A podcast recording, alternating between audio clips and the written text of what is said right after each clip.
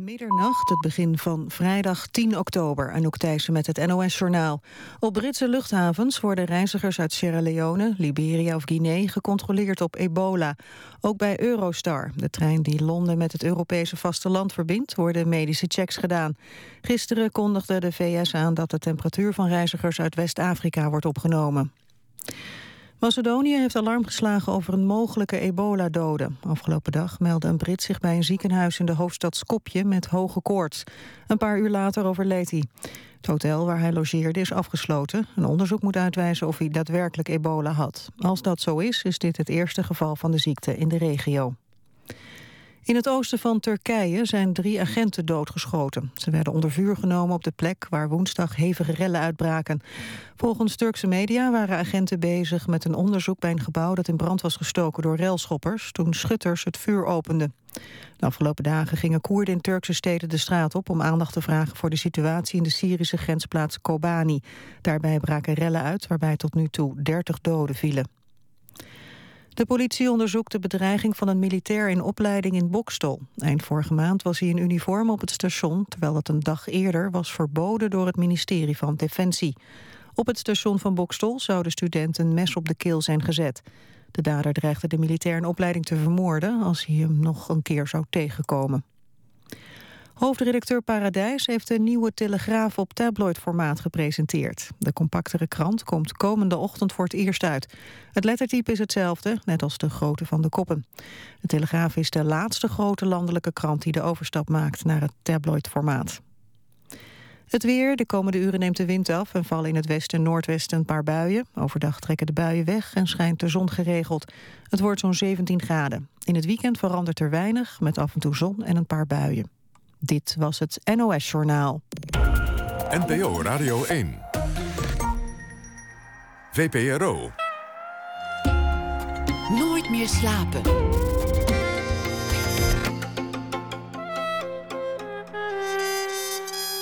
Met Pieter van der Wielen.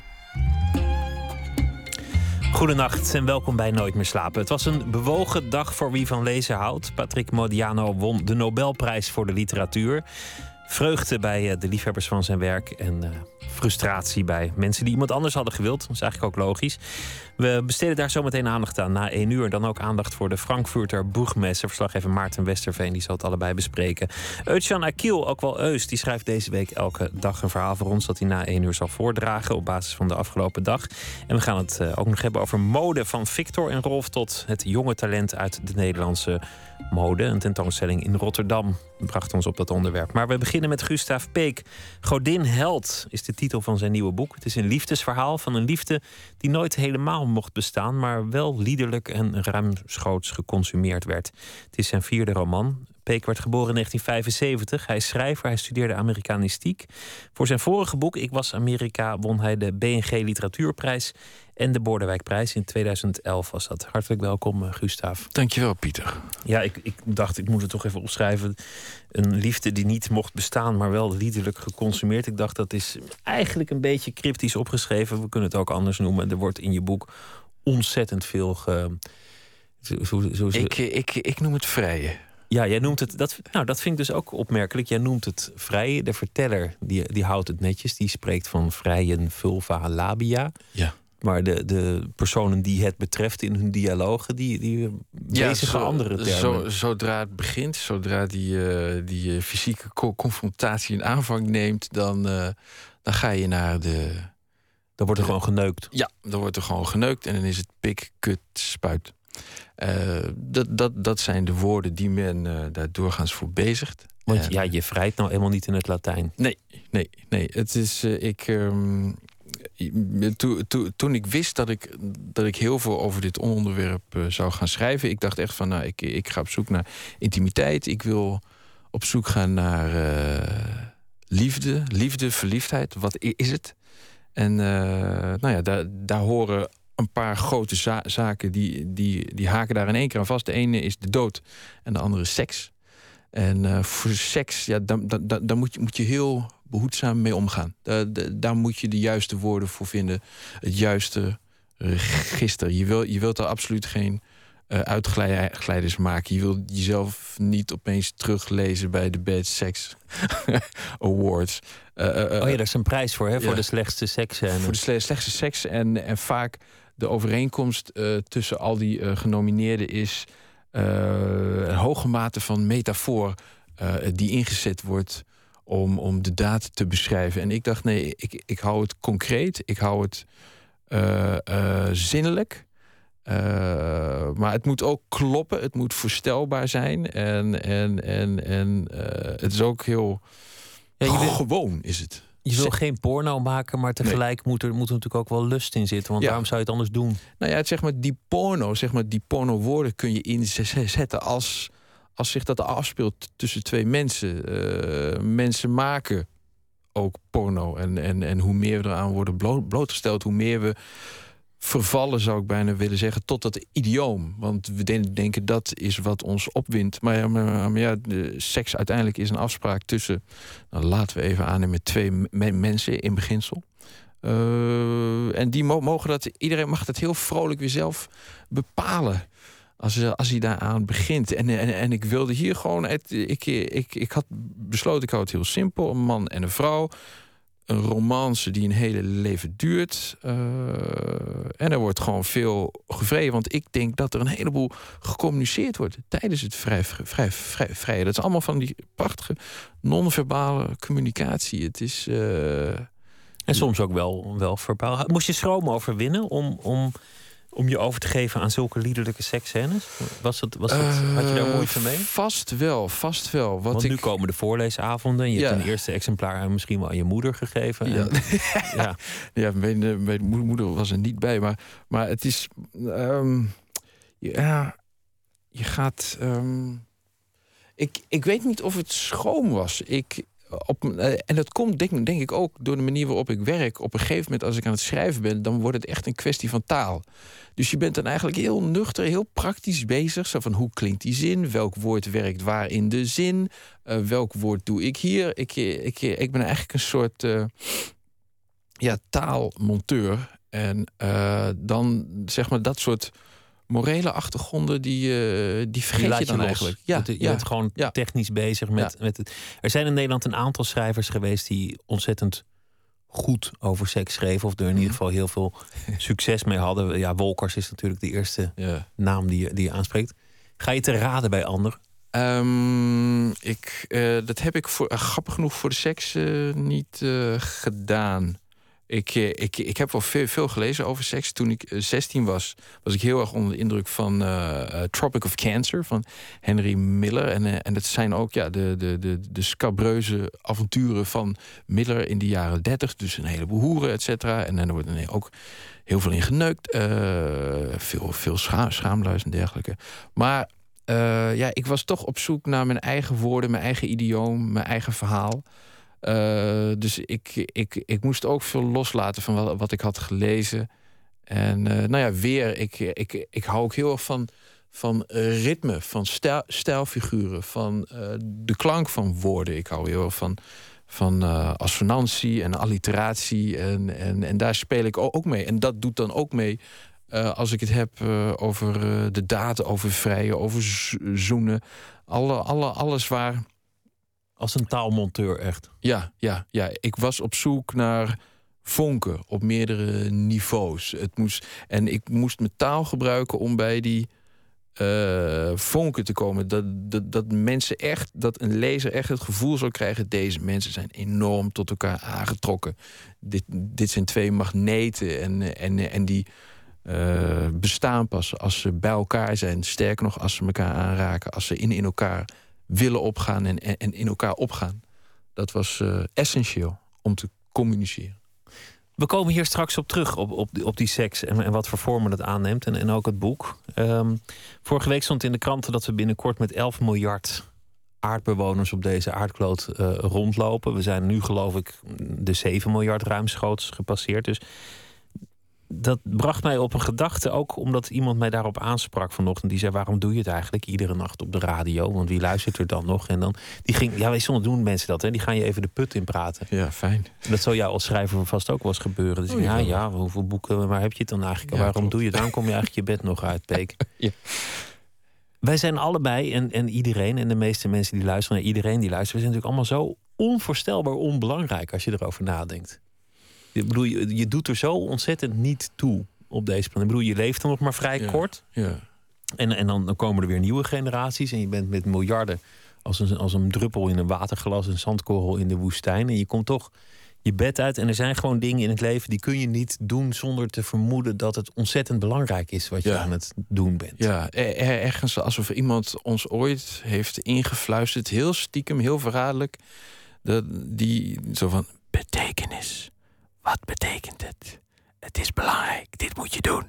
Dat, als- alsof dat ergens in het achterhoofd zit. Ik- Zo voelt het natuurlijk ook. Ja, je, jij zelf voelt Ja. dat je heel belangrijk bent. Je Ja. bent ook het middelpunt van je eigen universum. Want waar jij bent, daar ben Ja. jij altijd. Dus Ja. je- dan lijkt je al snel belangrijk. Ja, er, er, er is eerst het eigen hoofd en de eigen verbeelding. En dan pas zoiets eh abstracts eigenlijk als de werkelijkheid.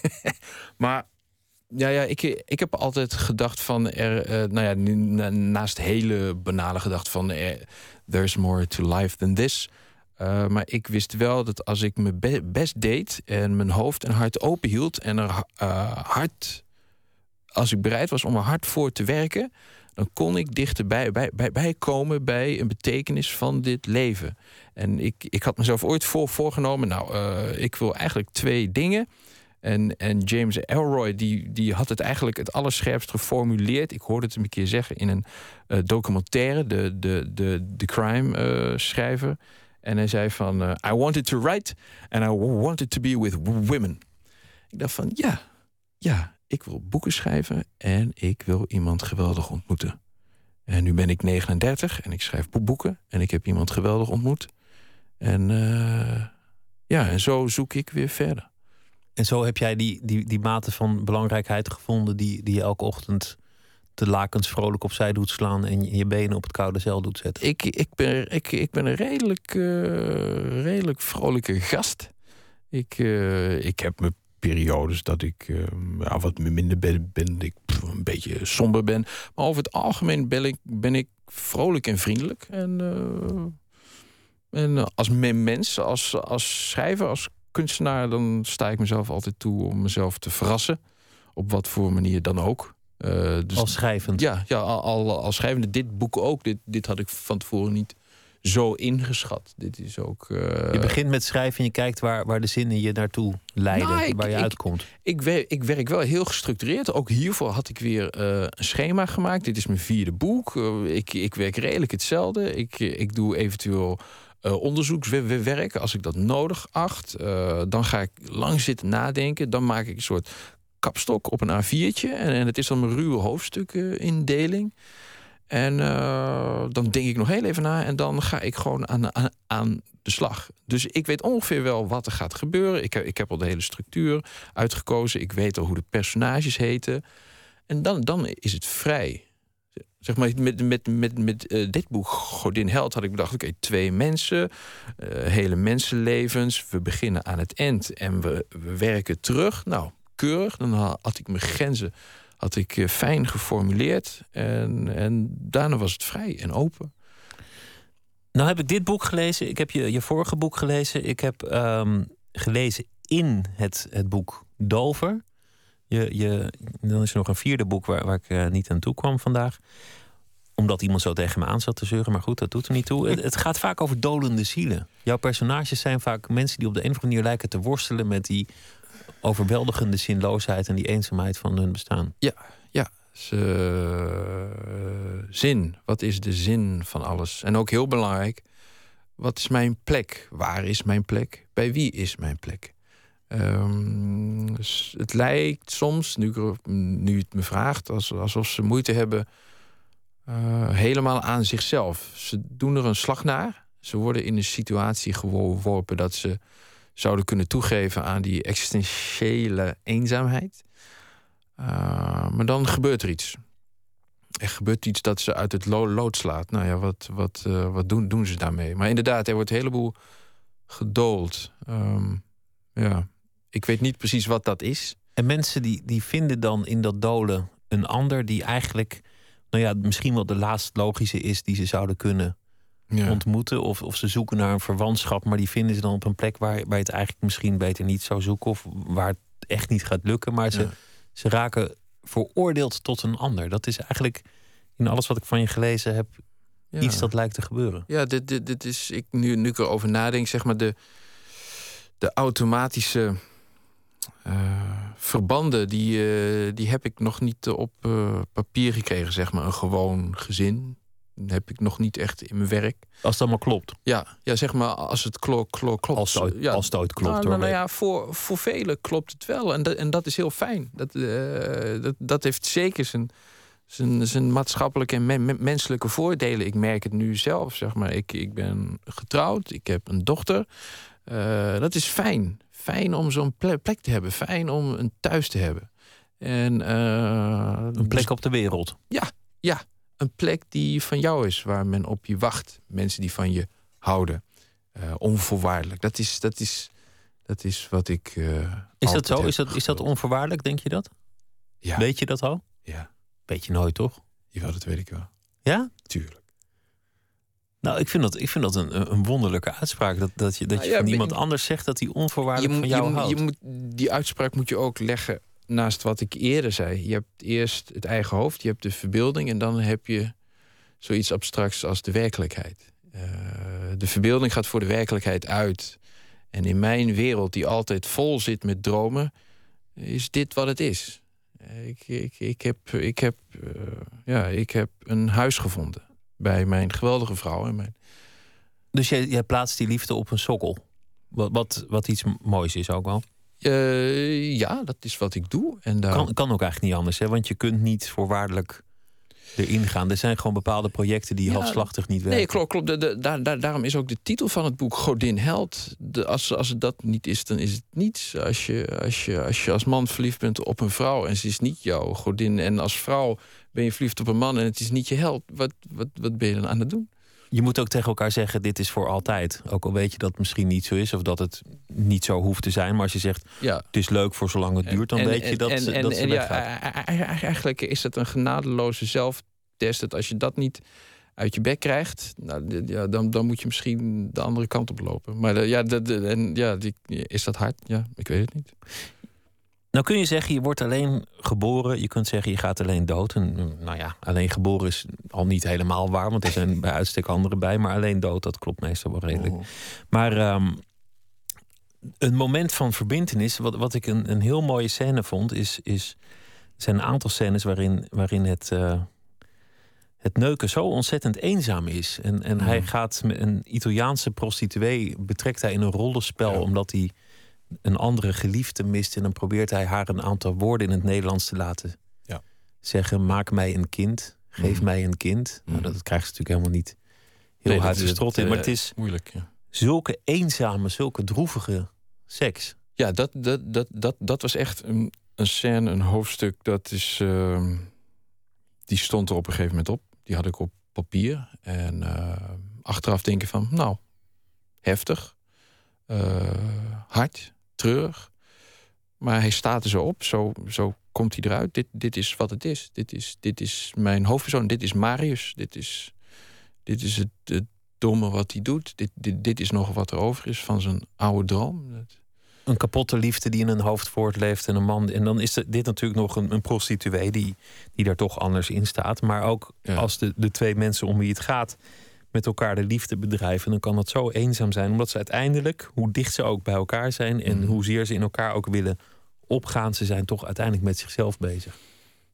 Ja, ja die eenzaamheid uh, die krijg ik ook maar moeilijk uit mijn boeken, moet ik zeggen. Dus al, ja, dat, een eenzaam personage is leuker te schrijven. Ik weet niet of het leuker is, maar dit is, dit is, uh, dit is wat er uitkomt. Uh, ik, ik weet nog, nou, met, met mijn tweede roman Dover daar, daar, schreef ik over. Want ik wilde weten, zo van, als, als, als ik ga schrijven over uh, illegale. Over, het ging over, die, die, die Chinezen die in een container gestikt waren gevonden. Ja. in de haven in Dover Ja. in het jaar 2000. Twee, was het. 2000 inderdaad. Dat was de aanleiding. En ik, ik, ik, ik, ik wil daar een groter verhaal van maken over ontheemden in Nederland.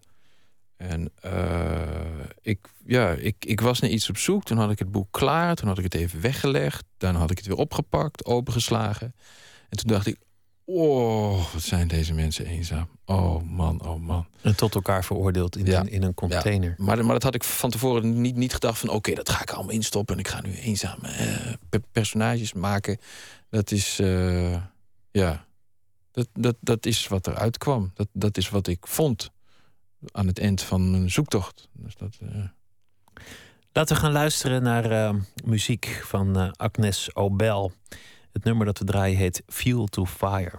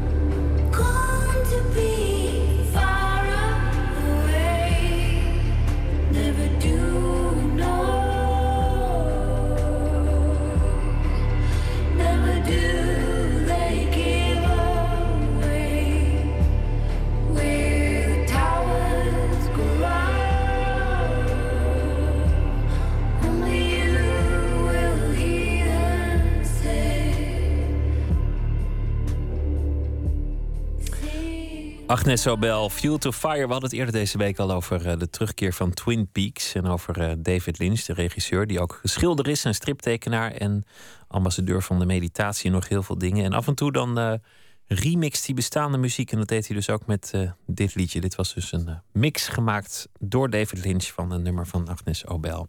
Fuel to Fire. Gustav Peek zit tegenover mij. Hij heeft een boek geschreven. Godin Held. Het boek, dat zei je al, wordt achterstevoren verteld. Klopt. Ik hoorde dat eh, collega-journalist eh, Kenneth van Zel het meerdere keren terug heeft gestuurd naar de, naar de uitgever. En het zei van, verdorie, nou hebben jullie alweer een verkeerd eh, mislukte drukproef gestuurd. Ik wil, ik wil een goede. Maar je begint bij hoofdstuk 50 en je gaat langzaam terug in de geschiedenis Ja. naar hoofdstuk 1. Ja. Dat, dat is een gedachte die je van tevoren al hebt gehad? Of ontstaat zoiets aan tafel? Meteen. Die, nou, ik, ik, ik hou er altijd van om eh, mijn structuur scherp te kiezen. Ik, eh, ik, ik werk al altijd vanuit een schema. Ja, mijn, mijn vorige roman, Ik was Amer- Amerika, gaat kriskras eh, door de tijd. En dan vragen men mensen aan me van, is het nou, hoe is het ontstaan? En ik, en ik zeg dan, ja, het is heel plat en nu- nuchter. Ik heb dat van tevoren al- allemaal al helemaal gestructureerd. Met memo-briefjes aan de muur. Nou, dat, dat, is een A4'tje met, eh, met, met een hele ruwe hoofdstukindeling. Maar dan weet ik altijd waar ik ben. Zeg maar, tijdens het schrijven af en toe verlies je je weg. En dan vind ik het heel fijn om, om zo'n boom, om, zo'n kapstok te hebben... waar ik dan op kan kijken. En dan, dat geeft me het zelfvertrouwen. Oké, ik heb er al een keer over nagedacht. Het komt goed. En, en dat had ik hier ook. Eh, en ik wist al heel gauw, we, we beginnen aan, aan het eind en we gaan terug. Ik, ik wilde zoeken. Eh, ik ging echt op zoek naar de betekenis van, van, van hoe dreunt nou iets door in een mensenleven. En bovendien, ik zag Marius en Tessa aanvankelijk alleen maar als oudere mensen. Als, eh, als een ouder koppel. Ik zag ze nog helemaal niet als pubers. Maar ik wist wel dat ik daarheen wilde. En toen dacht ik, oké, de enige manier dus blijkbaar voor mij om daar te komen is beginnen aan het eind. En toen heb ik al meteen gezegd van nou, we, het, we, beginnen aan het eind. Dat het uiteindelijk vijf secties werden en vijftig hoofdstukken. Het, ik, ik begon geloof ik, mijn aanvankelijke doel was 36 hoofdstukken. Nou, dat, dat, werd al, dat, dat, dat, dat ontspoorde al gauw. Dus toen zat ik op 49 en toen bleek ik helemaal aan het eind bij de bureauredactie had ik twee hoofdstukken 32. Dus toen had ik opeens 50 hoofdstukken plus een hoofdstuk 0. Want ik hou altijd van prologen en epilogen. Als je het andersom had verteld, was het een, een veel droeviger verhaal. Want het is de geschiedenis van een liefde. En, en, en een liefde, ja, dat begint toch als iets moois en spannends en misschien ontroerends. En het eindigt met een kist. Iemand is dood en dan leest nog iemand eh, zo'n flarde uit een liefdesbrief voor. Van ja, iemand die ligt al, ligt al in die kist. Dat is natuurlijk al een soort droevigheid die erin zit. Maar ook hoe een liefde mislukt. En, en hoe, een, hoe het obsessief wordt. En hoe het uiteindelijk een herinnering wordt. En eh, het is een drama. Maar door het andersom te vertellen, leef je eigenlijk naar het leuke toe. Want het leuke van de liefde zit toch volgens mij in het begin. Eh, het leuke zit erin en het eind zit er al in. Eh, de kist rolt van hoofdstuk 50 naar 0.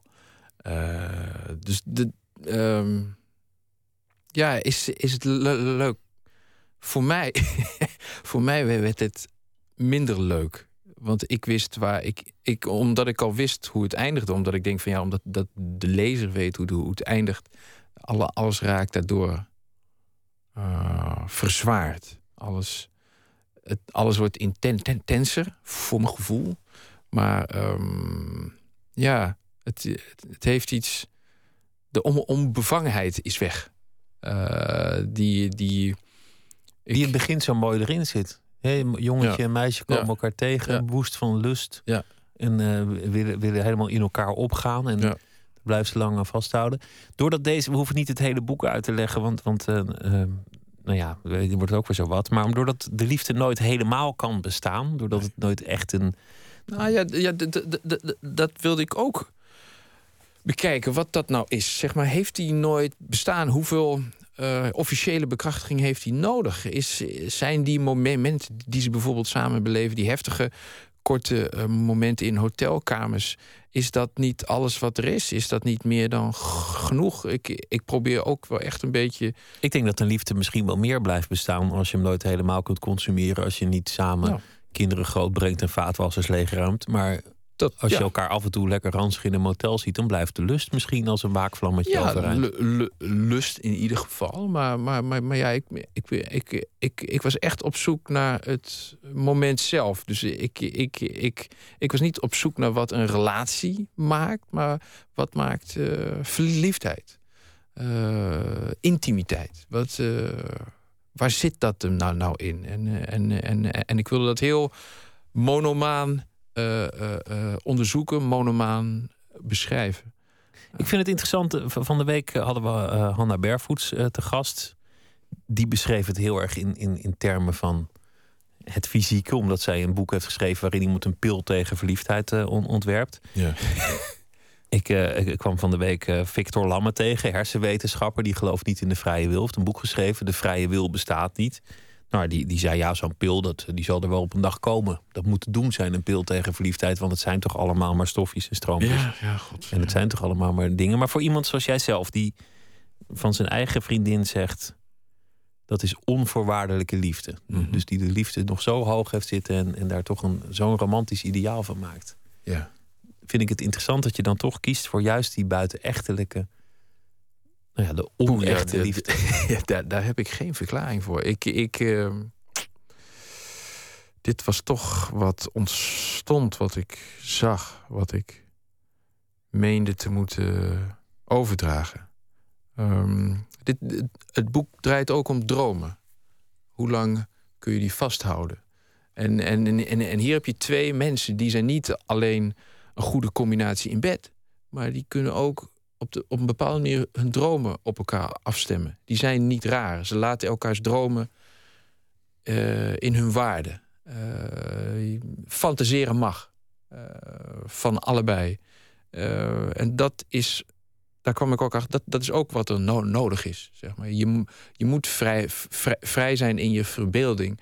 Als, als iemand je een godin noemt of beschouwt als een godin... en je neemt die rol aan dat vergroot alweer de kans op, eh, op, eh, op eh, ja, continuatie Maar dan ben je van, eigenlijk ook, van die liefde. ook verliefd op het beeld dat je van jezelf krijgt door die ander. Jazeker, jazeker, jazeker. Er zit ook iets heel egocentrisch aan liefde, aan verliefdheid. En ik, ik dacht er altijd van, nou, dat, dat, daar zal ik wel tegen zijn. En dan schrijf ik een heel boek en dan lees ik het terug, denk ik, zo tegen ben ik dus niet. Van mij mag je redelijk ongebreideld egocentrisch erin gaan. Je eigen verbeelding helemaal volgen. Ehm, ik, ik was altijd al wel een beetje een eh, in love and war-achtige figuur. Dat ik dacht van, nou, voor de liefde, als je verliefd bent op iemand... Ja, dan, dan zul je dat, als je dat echt zo voelt... dan zul je daar toch echt wel iets aan moeten doen. Anders, ander- ander- ander- anders is... eh, eh, ja, anders komt, ja, voor, mijn gevoel, dan komt het universum in gevaar. Maar, maar ik, ik vind het belangrijk. Het, het, het, het sluit natuurlijk ook aan op, op het verzet tegen de, de dood. Zeg maar. De liefde, zeg maar, dat, dat, dat samen wi- willen gaan. Dat is een van de weinige werkelijke zaken tot je menselijke beschikking om in verzet te komen tegen de dood die er altijd en, en overal is. Wat, wat, wat, wat Beckett schrijft, waar is, is het in Endgame, geboorte, wet hem zijn dood. Ja, dat, dat is het. Dat, eh, en, en, en Leg eens uit, waar- waarom zou je met, met de liefde de dood kunnen overwinnen? Een vrije is het verlangen naar samengaan. En niet alleen samengaan van twee mensen, maar dat daar ook nog iets uit kan komen. Wat, wat, wat sluimert bij Marius en Te- Te- Tessa is, nou ja, wat je net ook, ook zei over Marius' treurige bezoek aan de hoer. eh, kinderen. Hoe gaan ze daarmee om?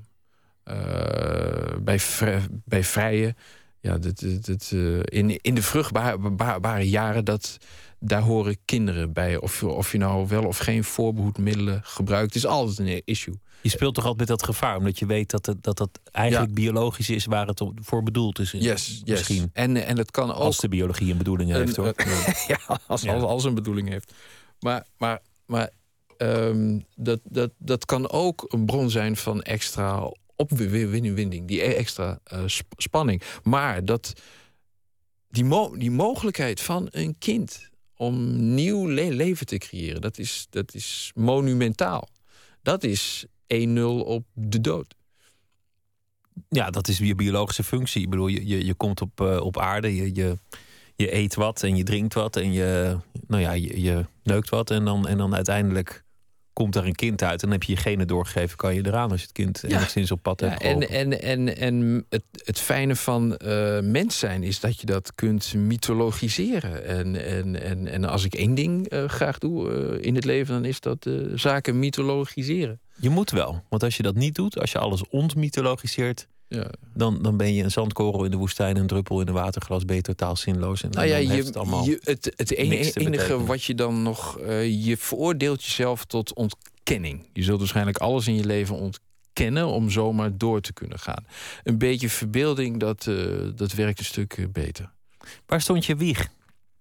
Mijn wieg. Ja, waar ben je, waar ben je geboren? ben, waar eh, kom je vandaan? Ik, ik ben eh, geboren in Haarlem, maar ik ben daar echt alleen maar geboren. Mijn ouders die woonden toen in Nieuw-Vennep. En toen ik een half jaar was, hebben ze mij en mijn oudere broer verslept naar eh Hoenderloo, een dorpje tussen Apeldoorn en Arnhem. Eh, duizend zielen. Ik dacht altijd dat het er 2000 waren, maar een paar jaar geleden hoorde ik dat het er altijd maar duizend waren.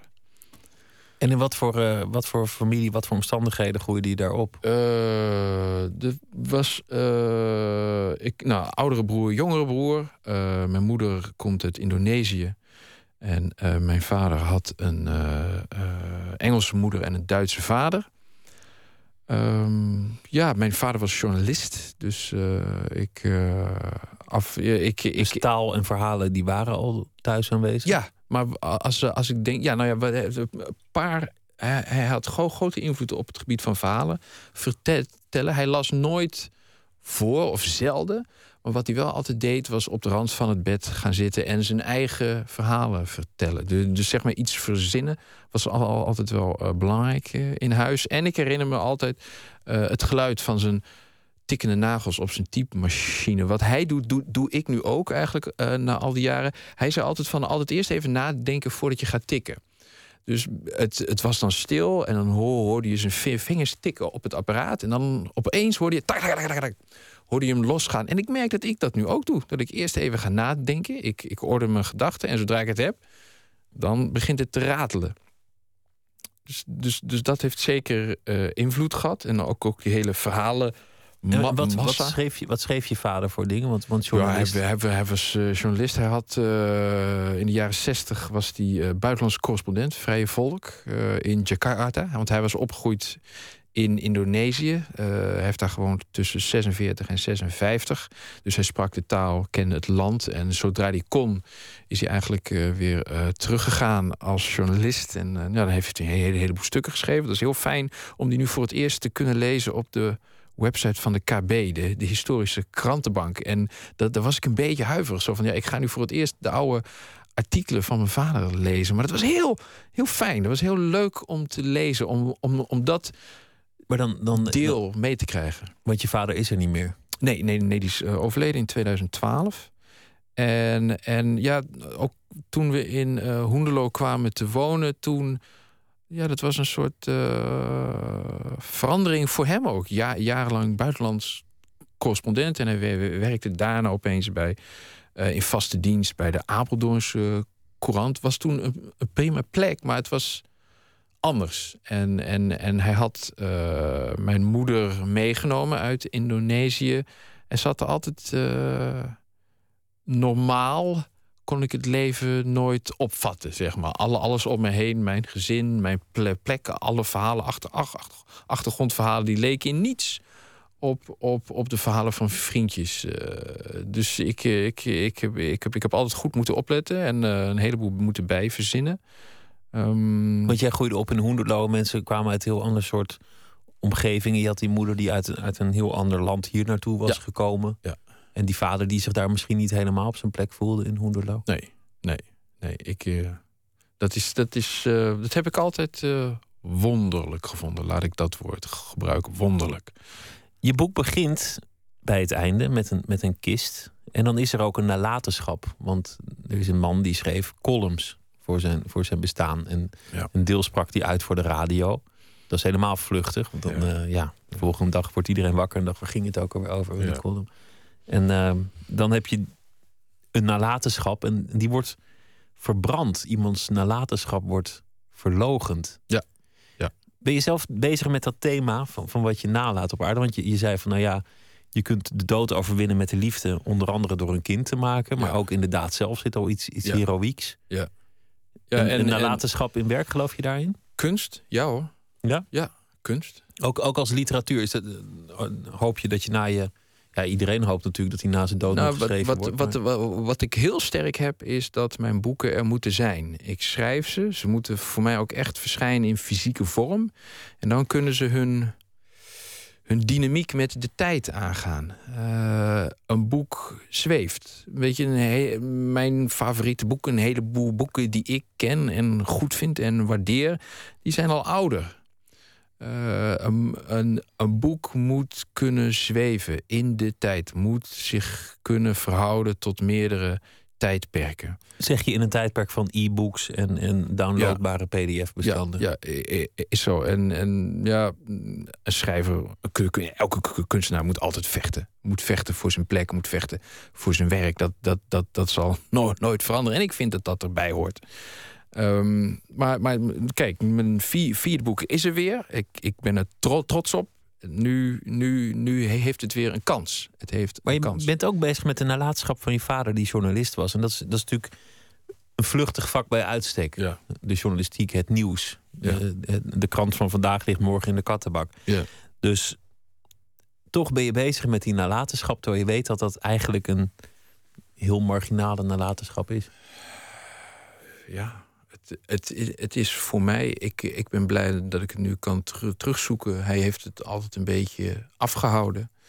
Eh, misschien wel vanwege die vluchtigheid. Dat hij dacht van, nou, dit, dit is nooit mijn beste werk. En dat snap, dat snap ik ook wel. Eh, misschien heeft dat wel iets in mij ontketend. Dat, dat ik, ik laat me altijd voorstaan. Of ik probeer me, ja, nee, ik, ik laat me in, in, in mijn romans laat ik me voorstaan. Dit is mijn beste werk. Maar je bouwt ook aan een oeuvre. Dat is, dat is ook iets waar je mee bezig bent. Jazeker, ja, ja, jazeker. Het, het, moet, het moet richting hebben. Het moet eh, spanning hebben. En het moet mijn versie zijn. Je zei aan het begin dat er, dat er twee redenen waren om, om jezelf niet over te geven aan de algehele zinloosheid, leegte en futiliteit, namelijk de liefde en het schrijven, Ja. de literatuur. Die, die liefde die zet je vrij absoluut op een, op een sokkel. Ja. Want, want je zegt, mijn, mijn vrouw houdt onvoorwaardelijk van mij en, en mijn kind ook. Vind ik vrij plechtige, Ja, plechtige woorden. Nou ja, dat, dat vergt ook moed.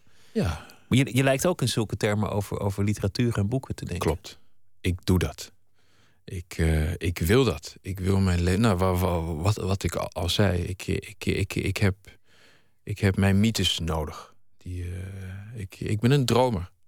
En wat blijkt nu... Zonder dromen kan geen mens leven, Nee. volgens mij. Het Nee, wordt nee, geprobeerd, en, maar En, en, en, en, en, en die rare dro- dromen, ik, ik, eh, die, die, die brengen me ook nog eens ergens. Dat, dat, dat, dat is het allerwonderlijkste van allemaal. Mm, het werkt. we gaan weer luisteren naar ehm, muziek. Een pionier, de godmother of rock and roll, geboren in 1915, hield zich in de jaren 30 en 40 bezig met de gospel, maar toen stapte ze over onder invloed van Little Richard en Elvis Presley. Sister Rosetta Tharpe. Luister naar het nummer How About You.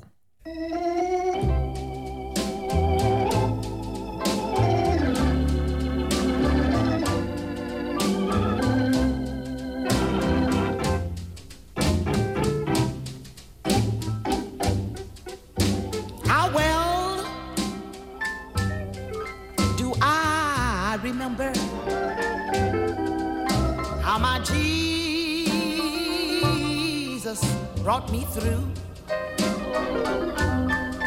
You know I prayed and I walked the floor a night or two. Oh, oh, oh, yes. I said, Lord, take and use me. For that is all, Master, all that your child can do. that I gave my I gave my little heart to my Jesus. Oh yes.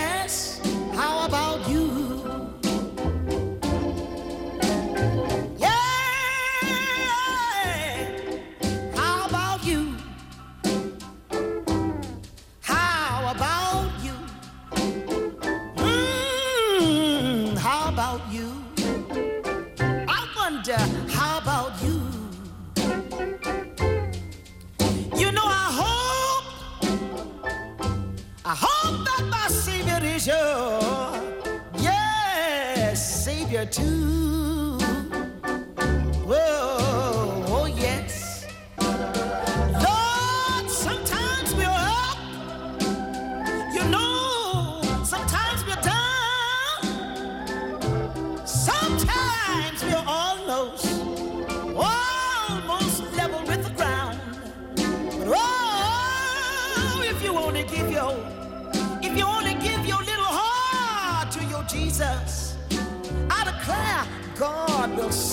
stand you.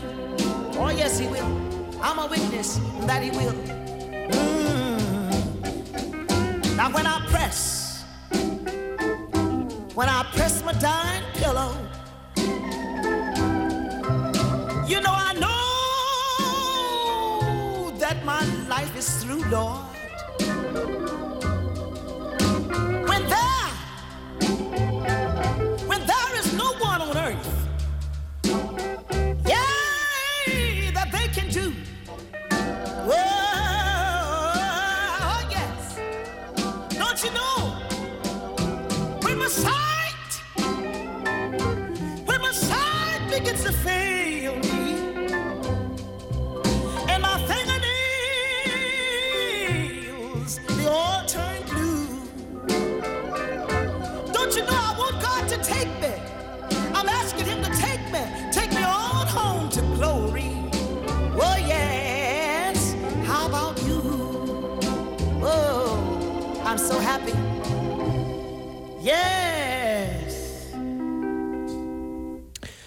In 1973 overleden Sister Rosetta Tharpe.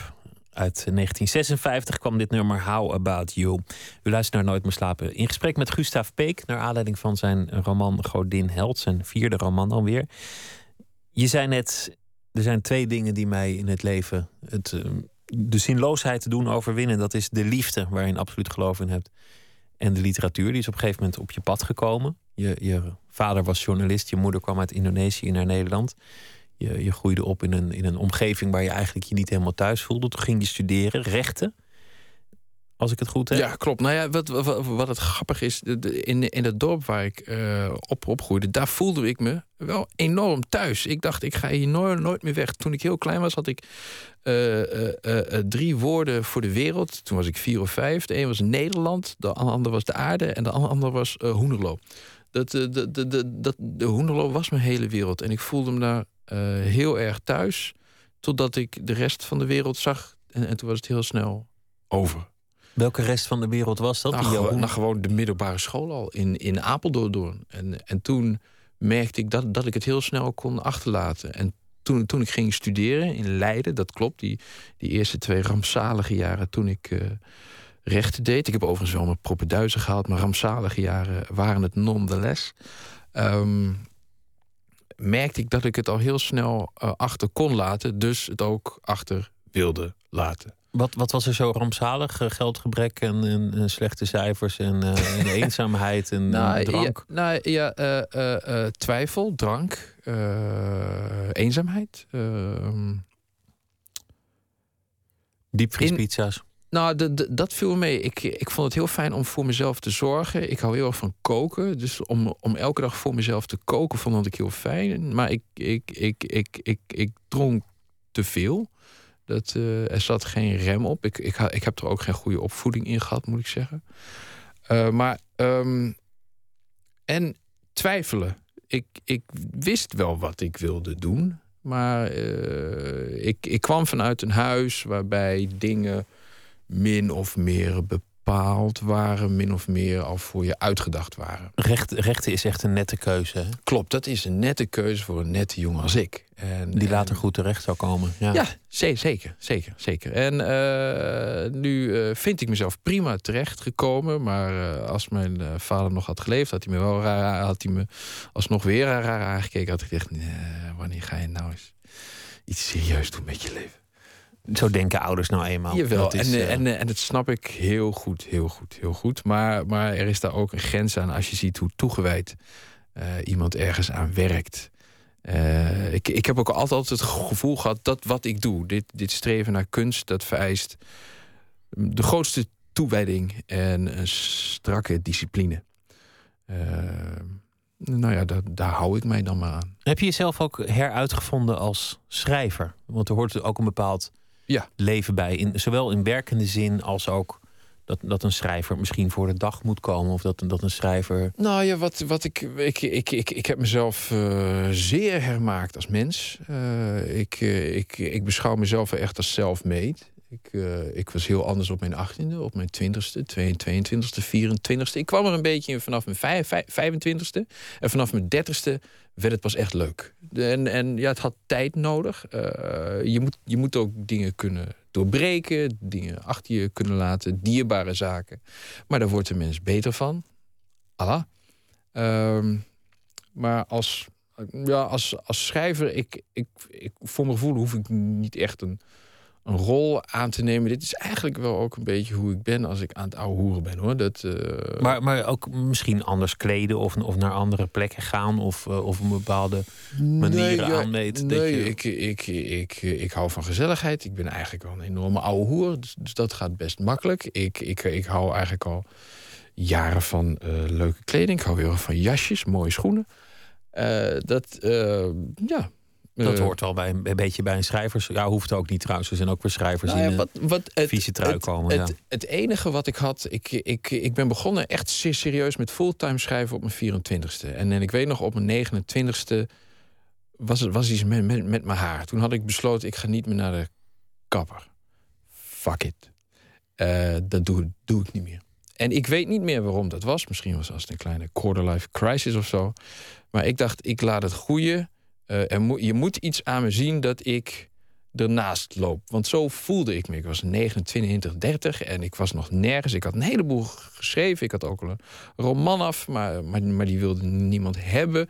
En ik dacht van, ja, maar ik, ik, ik ga niet eh, toegeven. Ik had mezelf een, een redelijk strakke pe- pe- periode gesteld. Van, nou, ik geef mezelf zes jaar om te schrijven en om een uitgever te vinden. Nou, dat, dat zesde jaar kwam eraan, maar ik, ik was blijkbaar op zoek naar manieren om te denken van ja, maar hoe hou ik mezelf ernaast? Hoe hou ik mezelf uit de mainstream? En toen kwam mijn haar en dat liet ik groeien. En dat al- al- als een raar soort Samsonitische talisman eh, hielp me dat om, eh, om mijn rug eh, recht te houden. Om jezelf te bevrijden, toch ook van die druk die, die van huis uit er was. Van ga iets degelijks doen, alsjeblieft. Ja. Je zegt, ik heb mezelf grondig heruitgevonden. Mhm. Je noemt jezelf een oude hoer. Je hebt je, hebt je stotteren overwonnen. Je- Daar heb je, heb je hulp bij gehad op een zeker ogenblik. Ja, toen ik 13 was, eh, heb ik een jaar eh, logopedie gehad. Oh, ik, ik dacht dat dat veel, veel later was dat je dat... nee, eh, nee, nee. had. Nou, kijk, Als, ik, als ik bijvoorbeeld heel goed op mijn ademhaling let, dan hoef ik het nooit meer te stotteren. Maar eigenlijk, ja, de, de- ik zeg altijd: als je een goede vriend van me bent, dan hoor je me het meeste stotteren.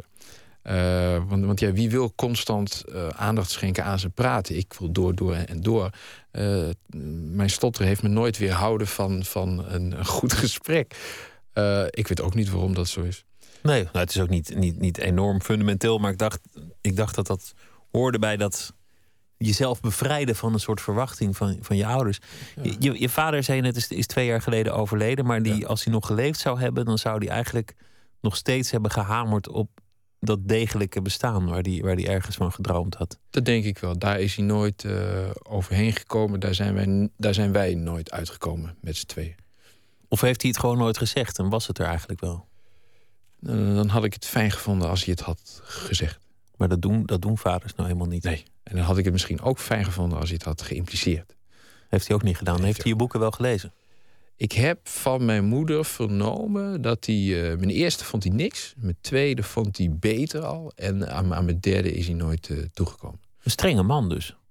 Dat was die, jazeker. jazeker. En, en, en, en dat, dat heeft ook zijn voordelen. Eh, nou, ik, ik, ik, ik, ik, mijn, mijn formele training is goed. En dat komt ook door hem. Hij had drie zoons. En die heeft, heeft hij alle drie door het gymnasium gekregen.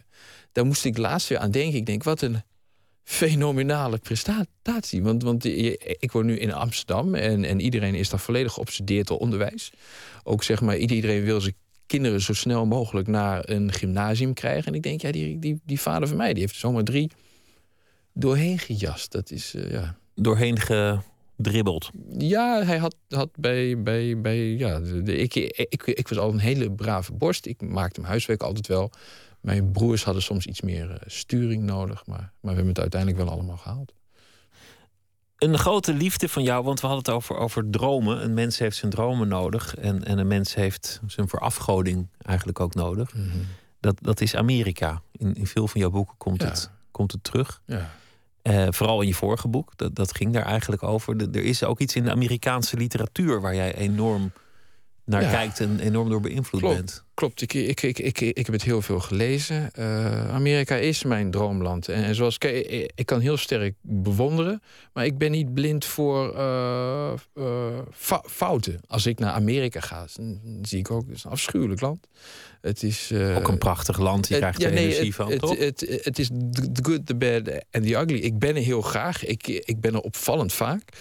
Eh, maar dat is mijn droomland. Dat is het land wat, waar, waar ik aan dacht als ik op mijn kamertje zat. En, en, en, en ik dacht van waar is het leven groter dan hier? Ja, in Amerika. Dus ook, ook mijn allereerste grote reis. Toen hadden, we eindexamen gedaan en ik en, en een vriend. eh, we gingen vier we- weken door Amerika. Dat, dat is, ja, dat, daar wil, wil je heen. Dat is een soort. soort dat, dat, dat trekt aan je. Dat, eh, daar wonen je helden. En daar was misschien ook de jonge man die zich begon te bevrijden van, van allerlei banden. Want Amerika is bij uitstek natuurlijk een Ja. land waar je kunt dromen en waar je dromen ook kunt waarmaken. Ja, wat, wat, wat, wat, wat ook heel sterk dat, dat, dat self-made aspect in zich draagt. Eh, weet je, het maakt niet uit waar je vandaan komt, uit Polen of Italië. Je verandert je ach- achternaam en hup, you're good to go. Eh, dat, is, eh, dat, dat, dat, dat spreekt me erg aan. Dat je jezelf zou kunnen hermaken.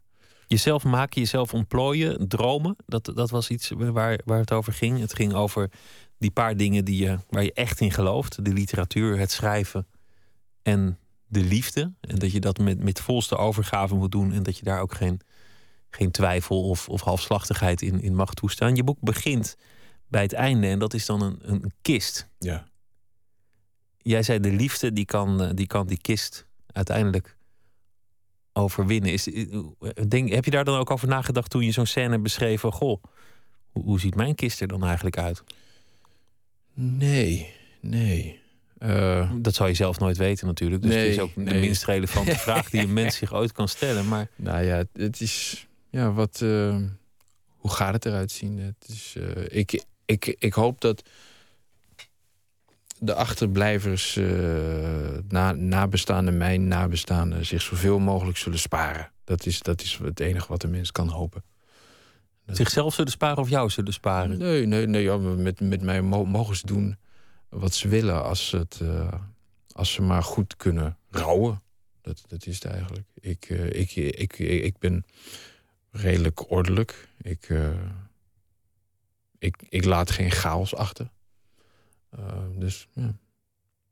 Maar eh, ja, dood. Ja, zeggen? van los.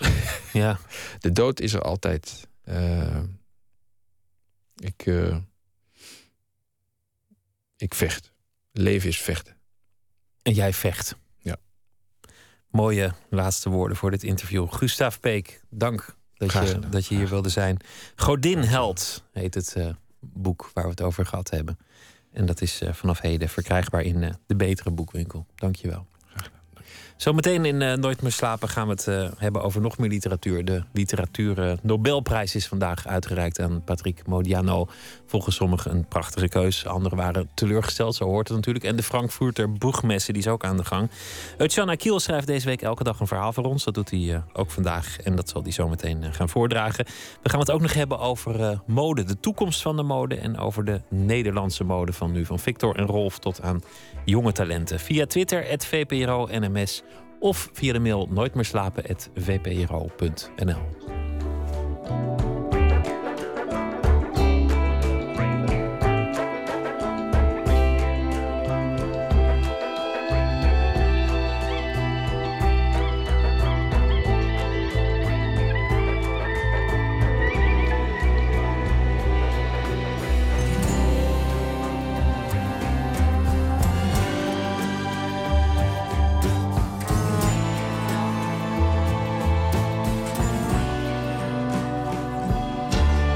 Radio 1. Het nieuws van alle kanten.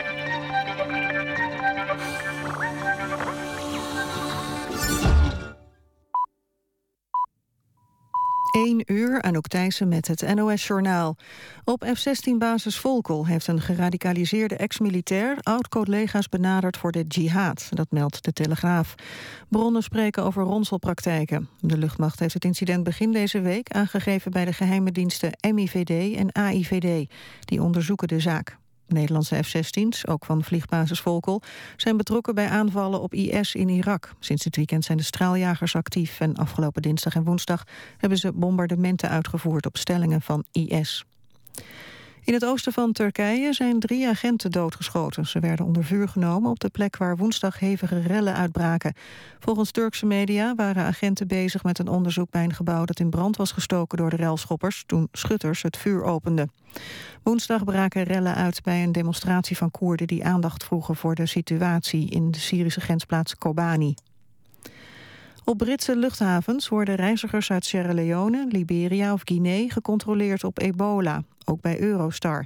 De trein die Londen met het Europese land uh, verbindt, worden medische checks gedaan. Gisteren kondigde de VS aan dat de temperatuur van reizigers uit West-Afrika wordt opgenomen. Macedonië heeft alarm geslagen over een mogelijke ebola-dode. Afgelopen dag meldde een Brit zich bij een ziekenhuis in de hoofdstad Skopje met hoge koorts. Een paar uur later overleed hij. Het hotel waar hij logeerde is afgesloten. Onderzoek moet uitwijzen of hij daadwerkelijk ebola had. Als dat zo is, is dit het eerste geval van de ziekte in de regio. De politie onderzoekt de bedreiging van een militair in opleiding in Bokstel. Eind vorige maand was hij in uniform op het station... terwijl het een dag eerder was verboden door het ministerie van Defensie. Op het station van Bokstel zou de student een mes op de keel zijn gezet. De dader dreigde de militair in opleiding te vermoorden... als hij hem nog een keer zou tegenkomen. Het weer, de komende uren neemt de wind af... en vallen in het westen en noordwesten een paar buien. Overdag trekken de buien weg en schijnt de zon geregeld. Het wordt 17 graden. Dit was het NOS Journaal. NPO Radio 1. VPRO. Nooit meer slapen.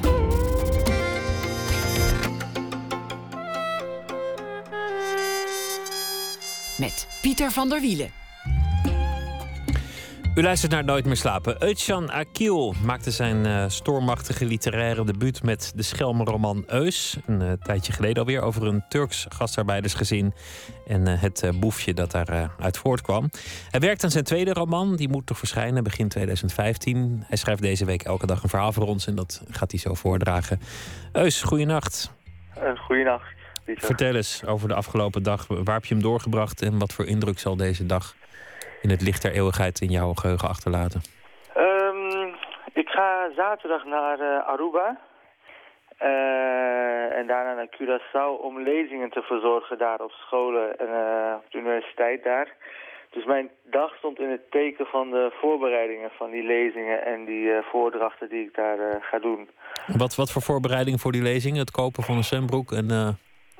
Nee, dat, uh, die had ik allemaal al. Nee, um, heel gericht uh, presentaties. een beetje afgestemd ook op het publiek. Want ik ga ook naar gevangenissen daar. Ik kom op de universiteit. En op de, op de, ja, je hebt daar ook nog MAVO, HAVO.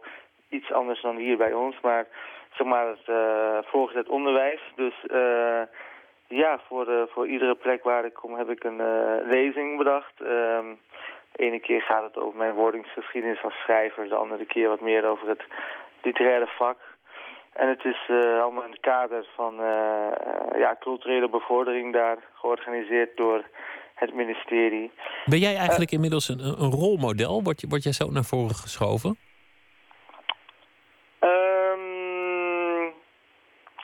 Tegen uh, ongewild wel, ja. Ik, ik heb nooit uh, de intentie gehad om een rolmodel te zijn, maar... Nee, dat doen anderen voor je natuurlijk. Uh, ja, ja, er zijn mensen die mijn rolmodel zien, maar dat was nooit mijn intentie toen ik begon met schrijven. En... Um, ik wil het ook niet zijn. Ik heb ook niet uh, de pretentie dat ik uh, andere mensen uh, de weg kan wijzen. Maar goed, het is natuurlijk wel fijn om nu even de herfst te verlaten. Om ook acht, negen dagen op de eilanden te zijn en te werken. En natuurlijk ook geld te verdienen, want dat gebeurt ook op dat moment. Juist, um, je hebt een verhaal geschreven voor ons. Waar, ja. waar gaat het over? nou ja, tussen al dat die het uh, voorbereidingsgeweld uh, door, was er ook nog uh, natuurlijk voor ons schrijvers een belangrijk moment vanmiddag. De literatuurprijs, de Nobelprijs. De Nobelprijs, ja. En ja, het is altijd weer een spel en er wordt gegokt. En, heb jij wel eens iets gelezen van, van Patrick Modiano? Nee, nee. Ik heb wel een titel ergens staan nog hier onlangs huis, dus ik weet niet waar het nu precies is. Ik had er wel van gehoord, maar ik heb het uh, eerlijk gezegd uh, niet gelezen. Maar dat moet binnenkort wel gebeuren. Kan ik je zeer aanbevelen. Normaal gesproken met de Nobelprijs is het eigenlijk ieder jaar hetzelfde. Dan denk ik, oh, nooit van gehoord of, of nooit iets van gelezen. Maar deze heb ik toevallig een paar boeken van gelezen die ik echt ontzettend mooi vond. Dus ik, ik, ja. uh, ik ben vrolijk voor hem. Je verhaal, ik ben benieuwd. Laat horen wat je hebt geschreven. Yes. Vannacht kon ik amper slapen. Of ja, om helemaal eerlijk te zijn, ik heb geen oog dicht gedaan. Elk jaar is het weer spannend. Het zou zomaar kunnen. De bladeren van de eikenboom sloegen tegen het slaapkamerraam, gedreven door een stevig herfstwind. Nog even en het uitzicht op de vijver zou weer vrijkomen. Ik stapte uit bed en deed een warme trui aan. Het was bijna negen uur. Over een paar minuten kon ik bellen. Ik drukte op het knopje van, de, van het koffieapparaat, vulde het voerbakje van de kat en trok daarna de krant uit de brievenbus.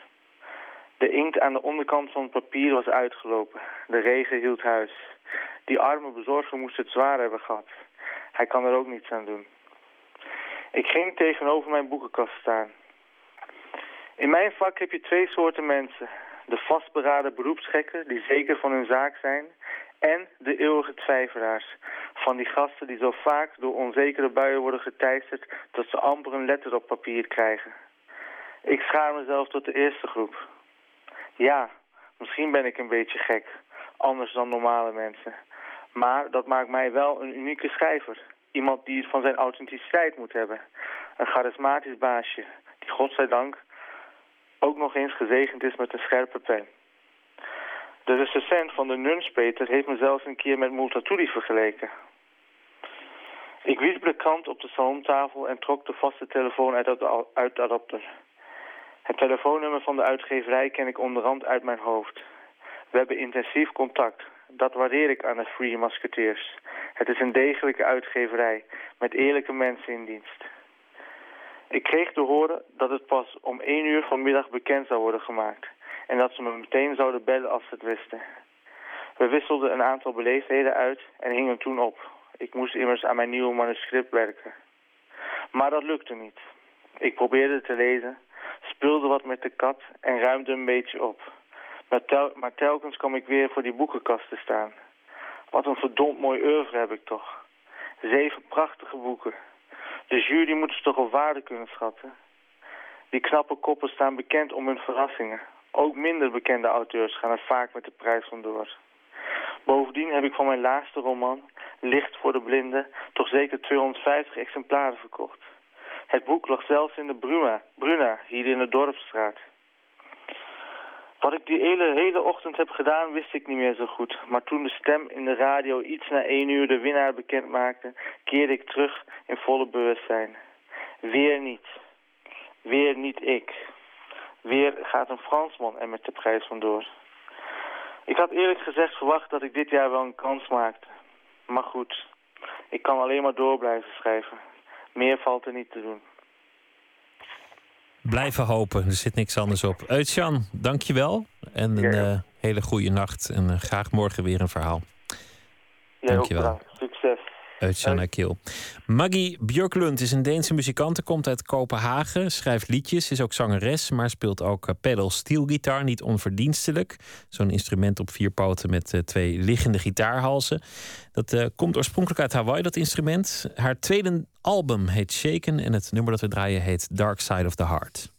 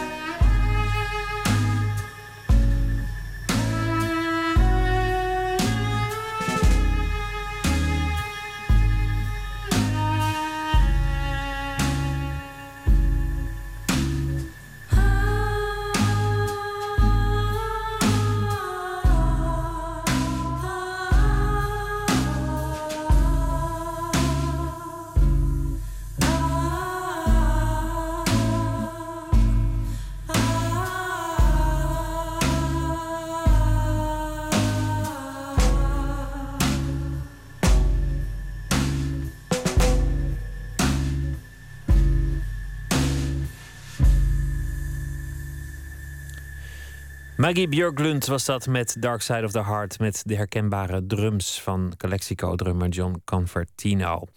En uh, nou ja, laten we dan nog maar meer muzikanten noemen. Barb Hunter, die speelde cello. Nooit meer slapen. Met de tentoonstelling The Future of Fashion Now geven ruim 50 internationale couturiers en kunstenaars hun visie op de toekomst van de mode. Van gerenommeerde namen als Victor en Rolf tot jong talent als Elisa van Jolen. Verslaggever Nicole Terborg ging naar Museum Boymans van Beuningen in Rotterdam, waar verschillende ontwerpers hun werken opbouwen. Dus hier komt van alles doorheen. Ja, daar gaan we ook gaten in maken en dan loopt dat door van één verdieping naar de andere. Hier komt zo meteen de jurk van Iris van Herpen. Die, die heeft ze op uh, 30 september geshowd in uh, Parijs. José Teunissen, conservator, mode-expert ook. Wat gebeurt hier vandaag allemaal? Nou, dit is de eerste dag van eh, de opbouw. Dus eh, eigenlijk is eh, de achtergrond en de hele vormgeving is er. Maar nu komen de ontwerpers hun spullen installeren. Een aantal ontwerpers komen niet, te installeren wij voor. Maar een aantal die zijn nu echt bezig om te kijken hoe dingen eruit moeten zien. De tentoonstelling heet natuurlijk The Future Fashion is Now. En daarmee willen we eigenlijk ja, aangeven dat, het, dat we in deze tentoonstelling een hele nieuwe generatie ontwerpers laten zien. En eh, dat is het andere thema, van de Future Fashion is nou. Dus aan de ene kant, we geven nieuwe generatie gezicht, overal vandaan. En aan de andere kant kun je ook zeggen dat met die nieuwe generatie eigenlijk ook hele nieuwe thema's in de mode aan de orde komen. Deze thema's zijn de maatschappelijke waarden van kleding, hetzelfde bepalen schoonheidsideaal, technologie, materiaalgebruik en duurzaamheid. Het hele idee van fast fashion, dat je iets maakt en na drie maanden is het alweer uit de mode. Het feit dat je weet dat eh, van alles wat geproduceerd wordt maar 30% verkocht en 30% gaat in de uitverkoop en de rest gaat gewoon bij het afval. Al dat soort issues. Hè, en het feit ook dus dat je ontwerper, als ontwerper elk half jaar of liefst nog elke zes weken met iets moet komen. Dat wordt ter discussie gesteld. Maar als je kan zeggen, er is een soort, er is veel, een veel groter maatschappelijk bewustzijn dat men weer teruggaat naar de kern en zich af gaat vragen: waarom dragen wij kleren? En wat, waarom hechten we daaraan? En wat willen wij dat die kleren uitstralen? Dus we gaan nadenken over wat het dan zou kunnen zijn. En het licht, hoe ga je dat dan doen? Er komen allemaal verschillende soorten licht in. Echt eh, van TL tot LED tot eh, peertjes tot eh, allerlei soorten lampjes die boven elk stuk hangen. Dus een beetje, ja. Elise van Jolen is nu aan het opbouwen. Christophe Koppens ook, met wie jij eh, net sprak. Eh, als je kort zou moeten vertellen wat hun bijdrage is als het gaat om de toekomst van mode, wat zou je daarover kunnen zeggen? Nou, kijk, wat Elisa van Jolen heel mooi doet, vind ik, is eigenlijk een. Zij heeft een hele collectie sweaters opgevraagd bij merken. En die heeft ze eh, opgeknipt, stukken eruit gehaald en ingelijst. Maar van verschillende sweaters weer een, nieuwe sweater gemaakt. En daarmee vestigt ze eigenlijk de aandacht op iets. Want iedereen doet alsof, die, eh, eh, elk, alsof de mode elk half jaar iets nieuws brengt. Iedereen heeft dezelfde sweater in zijn collectie.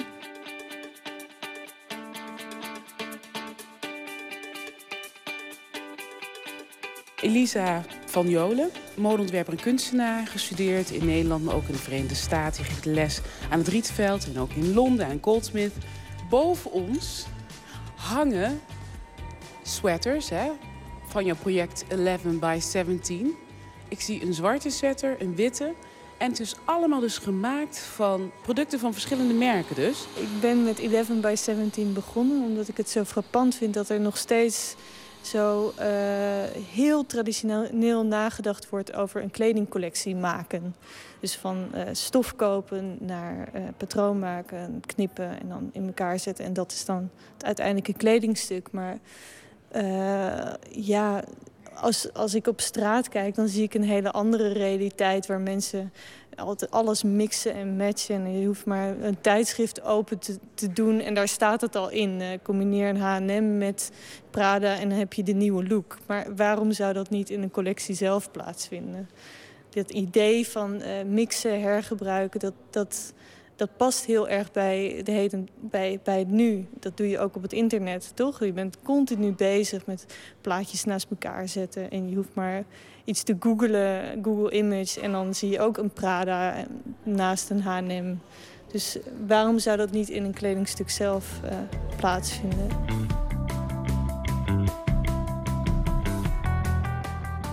En hier bij de opbouw zie je heel veel ontwerpers die echt bezig zijn met duurzaamheid. Hoe kunnen we anders omgaan met kleding? Maar het lijkt alsof er in de mode twee stromingen zijn. Want er zijn nog steeds topontwerpers die een aantal keer per jaar gewoon kleding maken en laten zien. En helemaal niet met duurzaamheid bezig zijn. Hoe verenigen die twee zich met elkaar dan? Nou, kijk, mode is natuurlijk een, indus- een industrie. Dat geldt natuurlijk voor je. Je kan natuurlijk, als je in een systeem zit, kun je daar niet zomaar tussenuit. Iemand die de modewereld wel heeft verlaten is de Belgische Christophe Koppens. Nou, Christophe Koppens is, eh, is een eh, Brusselse ontwerper.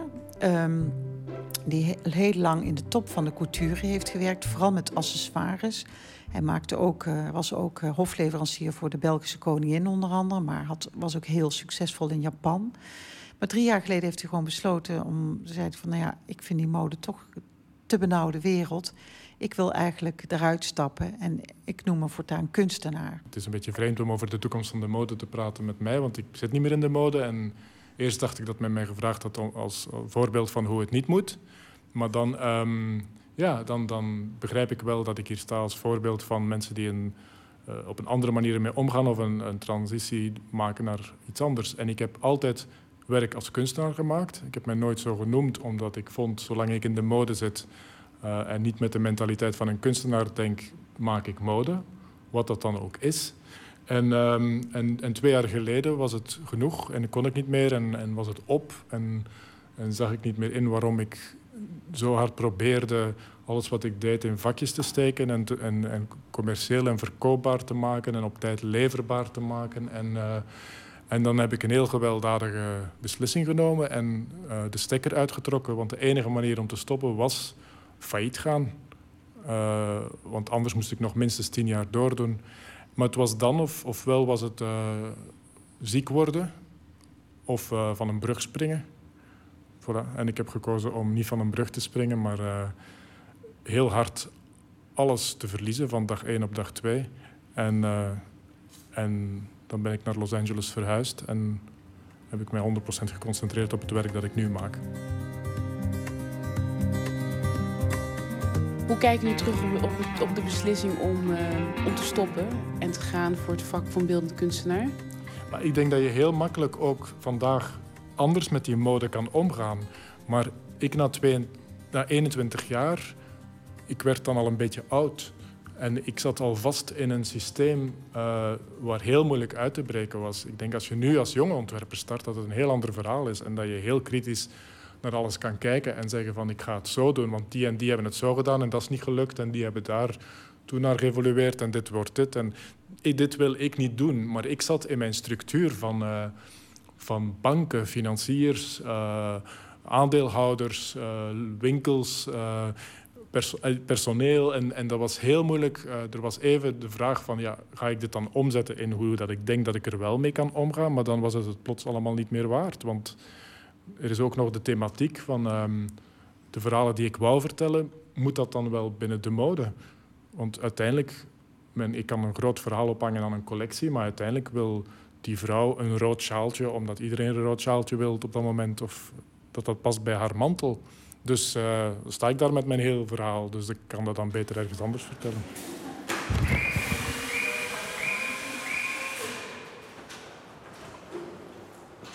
Ja, ik zie voor ons een enorme uh, ja. opstelling. Ja. Van vloer tot aan plafond. Ja. Hoeveel meter zal dit zijn? Ik denk vijf, ruim vijf meter. Ruim vijf meter. meter.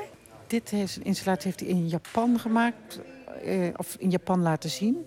Maar in uh, Los Angeles gemaakt. Hij bleek de buurman te zijn van Jim Henson van de Muppet Show. En mocht toen ook in die fabriek werken. En dat is wel een beetje te zien. Hè. Er zitten allemaal monden en ogen in. En verder zijn en, en beestachtige vormen. Maar het zijn eigenlijk sculpturen. Kunstobjecten die jij bergen noemt. Uh, het zijn bergen van textiel, keramiek, allerlei soorten materialen. Ik zie bergen in het zwart en in het roze.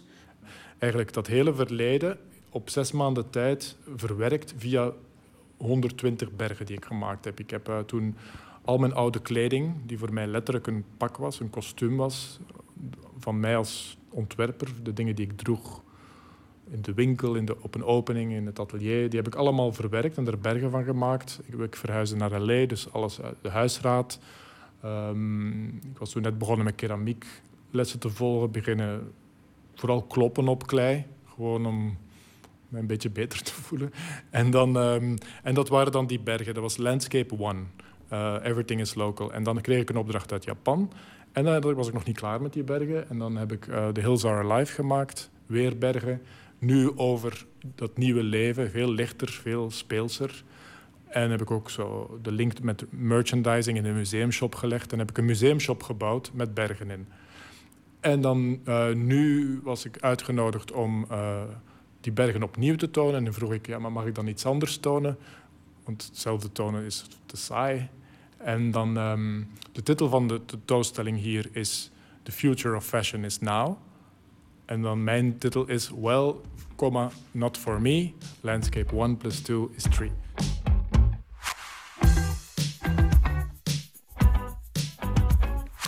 De tentoonstelling The Future of Fashion is Now is vanaf aanstaande zaterdag te zien in Museum Boijmans van Beuningen te Rotterdam.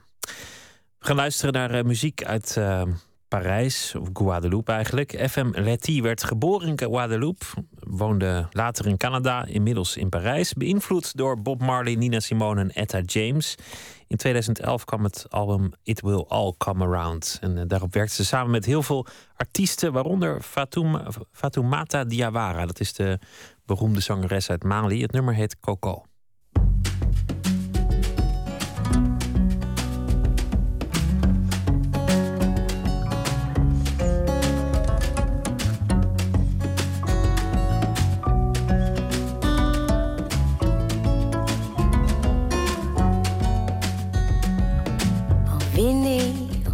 parti, parti pour vingt-six ans.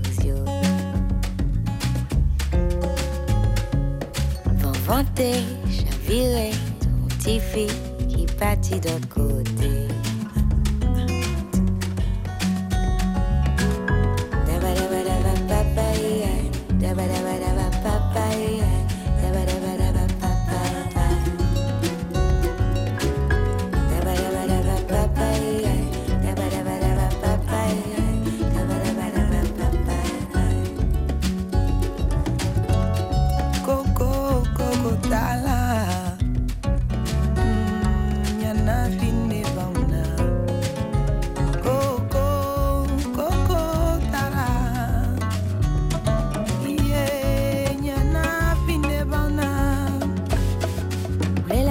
Guadeloupéenne, c'est un sirène, c'est petit colibri. Il a jambé océan, il aime aïe, même si cachaillé, quand assis la tête. Il cachaillé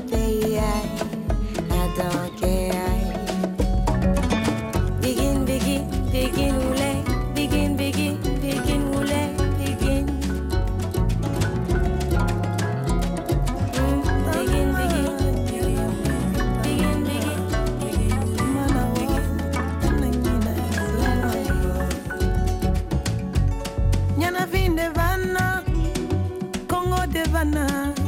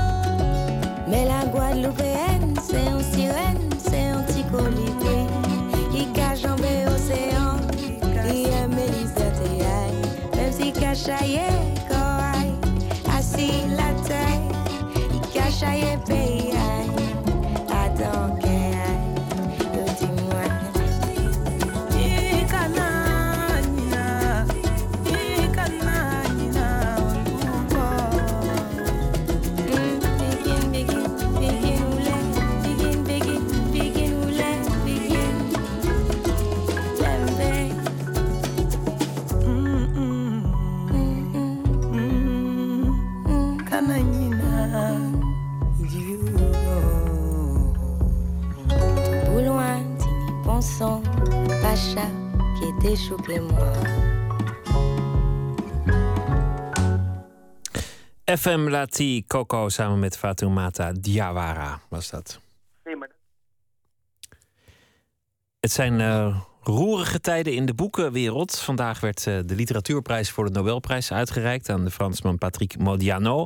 En in Frankfurt is de Frankfurter Boegmesse op dit moment eh, bezig, waar al het nieuwe talent wordt gepresenteerd en de nieuwe successen alvast worden klaargelegd voor de wereldwijde boekhandel. Maarten Westerveen is eh, onze nachtcorrespondent. Hij uh, volgt alles. Goeienacht, uh, Maarten. Ja, goeienacht, Pieter. Ja, volg alles. Uh, ik weet niet hoe het met jou zit, maar voor mij is de Nobelprijs voor de literatuur altijd een lesje in nederigheid. Want elk jaar weer, of bijna elk jaar, dan word ik toch weer geconfronteerd met het feit dat ik ja, nog veel meer had moeten lezen en veel meer rond had moeten kijken. En ik moet eerlijk bekennen, dat is dit jaar niet anders. Want Patrick Modiano is het geworden. Ik, moet heel eerlijk zeggen, ik moest onmiddellijk uh, mijn lijstjes nagaan... om te zien of ik het ooit toevallig misschien per ongeluk had gelezen. Maar helaas, ik, ik kan niks claimen. Ik weet niet of jij hem, uh, nou, of jij hem wel eens hebt gelezen. Jazeker, maar ik, ik herken wel dat gevoel wat je zegt. Want meestal is het of een schrijver die je niet kent... waar je nog nooit van gehoord hebt... of in ieder geval nooit iets van gelezen hebt. Vaak ook niet de makkelijkste boeken... als je dan eens denkt van nou, dan koop ik het. Zoals Moyen van een paar jaar geleden. vond ik nog best pittig. Modiano heb ik toevallig een paar boeken van gelezen. Dat, dat zei ik net ook al. Dan wordt het een beetje opschepperig. Oh, ik heb een keer een Nobelprijswinnaar gelezen. Maar nee, nee, nee, daar moet ik, je gebruik van maken. Ja, Als je het eenmaal kan zeggen, dan moet je het Maar ik, vind zeggen. het, ik vond het ook echt werkelijk prachtig. Ik vond het ontzettend goed. Dus ik, ik, uh, ik vind het gegund voor deze man. Er was heel veel chagrijn, hè, dat hij niet naar een Engelstalige auteur ging. En, en er waren zure commentaren in Engeland en in Amerika. En er waren andere mensen die hadden ge, gewild dat Philip Roth hem nou eens eindelijk zou krijgen. Of ja. iemand anders. Maar deze Modiano, wat mij betreft, de dag kan niet meer stuk. Want uh, het is echt een, een, hele bijzondere schrijver, vind ik. Nou, ik zou zeggen, hey, waarom gebruik je dit podium dan niet meteen om een tip te geven? Wat uh, zou ik dan moeten lezen? Het uh, café van mijn verloren jeugd. Dat was, uh, ik weet niet precies hoe het vertaald is. Ik, ik vertaal het nu zo maar eventjes. Maar ja. vond, vond ik een mooi, mooi boek. Nou ja, ik, ik, dacht, ik zal, ik zal beloven eraan te denken om het een keertje te overwegen te gaan lezen. Maar ik, ik heb ook een ander gelezen waarvan ik de titel niet eens meer weet. Maar volgens mij heeft de man, als ik, als ik zo'n beetje lees over, heeft hij ook niet echt hele slechte boeken geschreven. Het is allemaal wel uh, gewoon goed, uh, zou goed die, doen. Zou die prijs dan toch terecht zijn? Nou ja, kijk, zoals Ah, ja. zei, het is ook altijd een, het, het is een oefening in nederigheid. Ik vind het ook goed dat er nog plekken zijn waar je dus ja, eigenlijk met tegen de hype in wordt geprezen. Want ja, dat, je noemde net die boegmessen ook. Ja, dat is natuurlijk niets anders dan een grote zoektocht naar de volgende hit. Het volgende. Maar daar, daar, al die viert, uit het. daar viert de commercie natuurlijk eigenlijk gewoon hoogtijden. Frankfurt de boegmessen, dat is toch uiteindelijk waar mensen hopen op fortuin. Een goede De vertaling nieuwe Harry Potter als het even kan. Ja. En wat wordt de nieuwe Harry Potter? Uh, nou, dat zou wel eens in de vorm kunnen komen van een grote, uh, zwaarlijvige uh, bondskanselier, oud-bondskanselier. Want Helmut Kool trekt alle aandacht op, op de boegmes op het moment. en dat is niet allemaal omdat hij daar zelfs een trek in heeft. Hij komt zelf met een boek. Hij is met een boek over zijn eigen ideeën over hoe ja, nou ja, de, de val van de muur nou precies tot stand is gekomen en zijn plek daarin. Maar dat is natuurlijk, dat wil je lezen, zou je zeggen. Maar je wil nog liever lezen over een bondskanselier die ongenadig hard uithaalt naar iedereen die hem ooit heeft dwarsgezeten. En ene meneer Schwan heeft de, zijn gesprekken met Helmoet Kool allemaal gepubliceerd.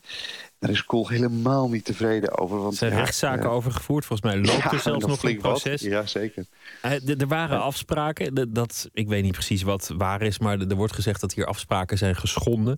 Er wordt ook gezegd dat hier misbruik wordt gemaakt van een man in een hele kwetsbare positie. Een politicus die ineens door iedereen de rug was toegekeerd. Die, die een vrouw had die ernstig ziek was. En een bittere man die daar vele uren, honderden uren met een journalist zat. En niet wist dat het allemaal letterlijk het papier zou halen. Als hij af en toe zei dat Merkel ja, ja. een beest is dat niet met bestek kan eten. Om maar eens wat te noemen. Nee, dat, nou ja, kijk, daarom moeten we al dankbaar zijn natuurlijk voor zo'n boek. Maar het feit dat iemand die bondskanselier is geweest van diep in de jaren 80 tot 1999... dat doet mij vermoeden dat deze man opeens toevallig een beetje zielig is geworden. Dat, maar geloof je dat zelf?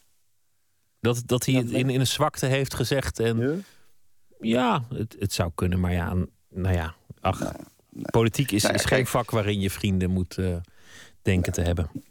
Nee, nee, dat lijkt mij ook niet. Nou goed, in ieder geval, daar kunnen we natuurlijk... Nu zijn we eigenlijk bezig met wat ik net probeerde te hekelen. Namelijk aandacht besteden aan... Oh ja, je wilde weg van de hype, weg van de commercie en, en op naar de Zie mooie... hoe slecht het lukt, hè? Ja, vertel, Ehm, wat, wat maar, zijn de, de ehm, mooie boeken?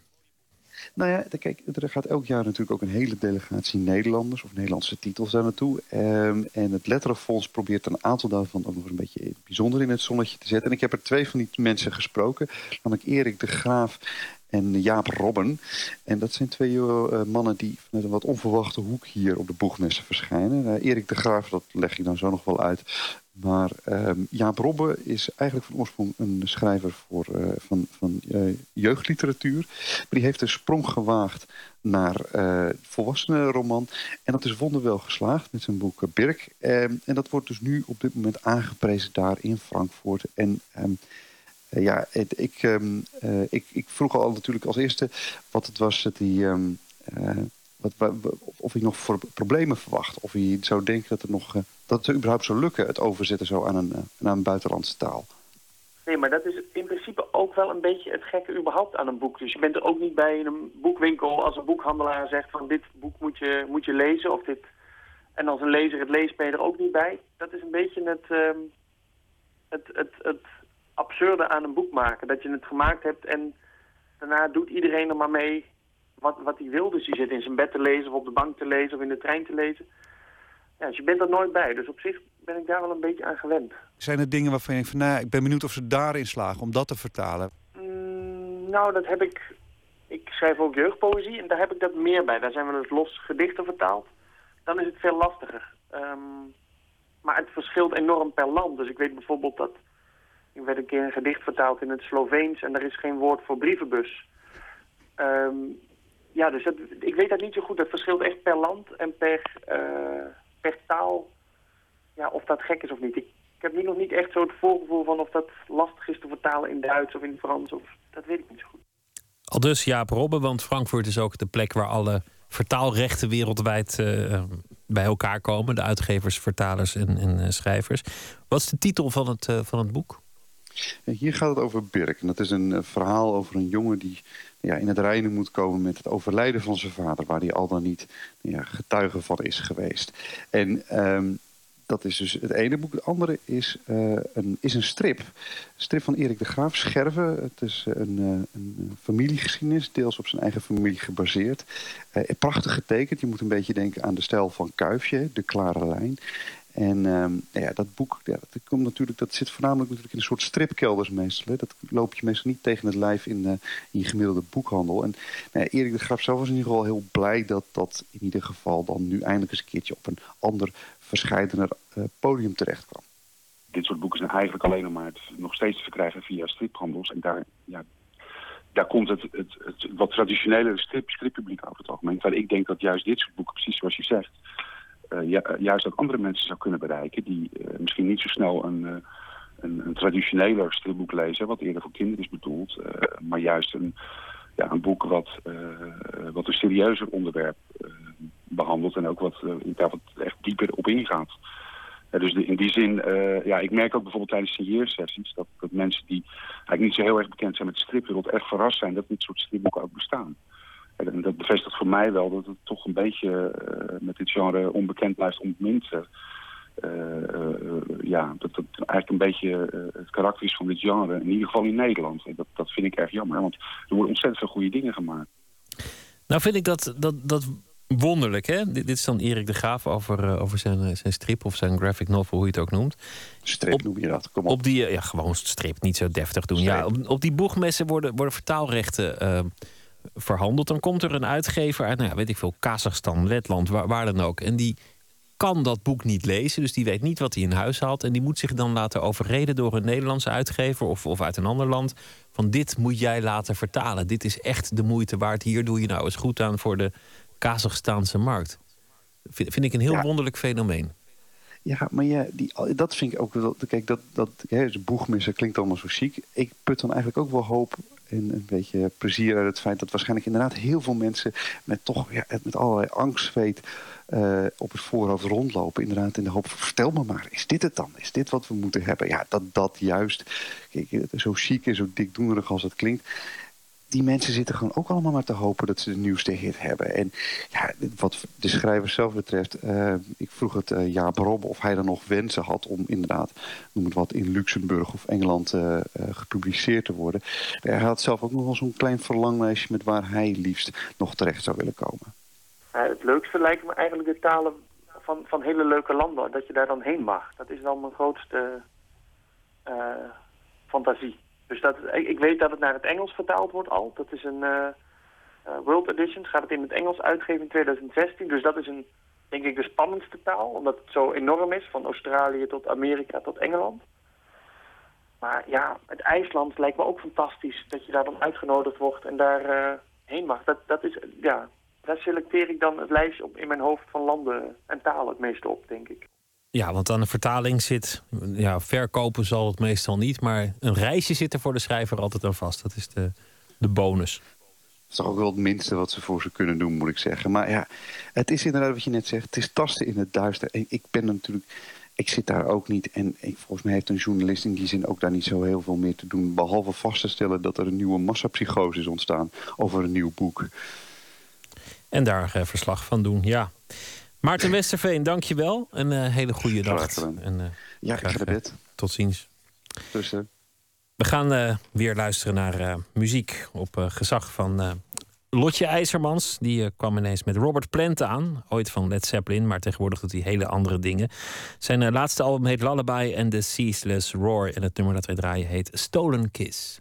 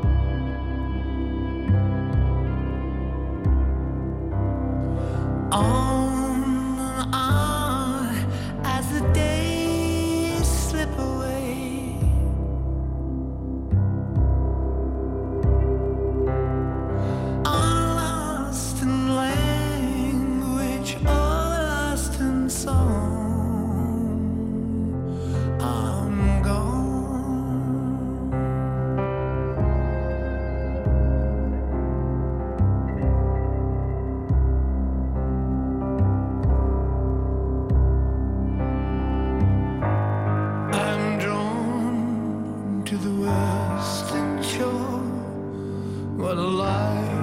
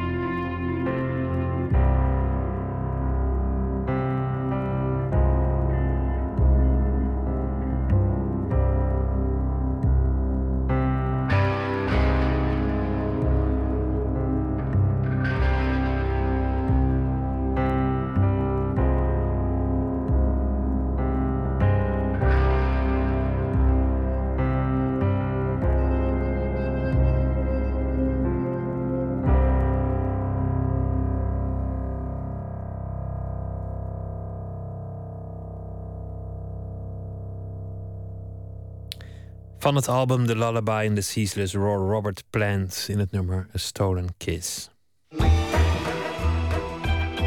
Nooit meer slapen. Schrijfster Firouzeh Varjania die ontvluchtte haar moederland Iran in 1995 om een nieuw leven te beginnen in Nederland. Studeerde bouwkunde, vond werk op een architectenbureau. Maar een jeugd en een land achter je laten lukt toch niet zo heel makkelijk. De herinnering die blijft en je verleden blijft ook. Dat is een van de sterke indrukken die haar eerste boek Postvogel achterlaat op de lezer. Matthijs Deen zocht de schrijver op. De postvogel is een kind net als Firozeh een meisje in de tijd van de revolutie in Iran, de opstand tegen de Shah. Haar familie bestaat uit opstandige communisten en zij wordt ingezet om als koerier boodschappen over te brengen. Vandaar de postvogel. Het loopt allemaal niet goed af. Ze is nog maar een kind, overgeleverd aan het geweld van de geschiedenis, altijd op haar hoede voor de mensen om haar heen die haar kunnen helpen of verraden. Het is niet duidelijk wie vriend is en wie vijand. Maar gelijk op met dat verhaal vertelt het boek over haar latere lotgevallen als vluchteling in Nederland. Aan het werk in een architectenbureau in afwachting van de beslissing of ze een verblijfsvergunning zal krijgen of niet. Opnieuw is ze omringd door mensen van wie ze afhankelijk is, als een kind. Die haar inzet en kunde moeten beoordelen en wie beoordeling van levensbelang is of ze in Nederland mag blijven of niet.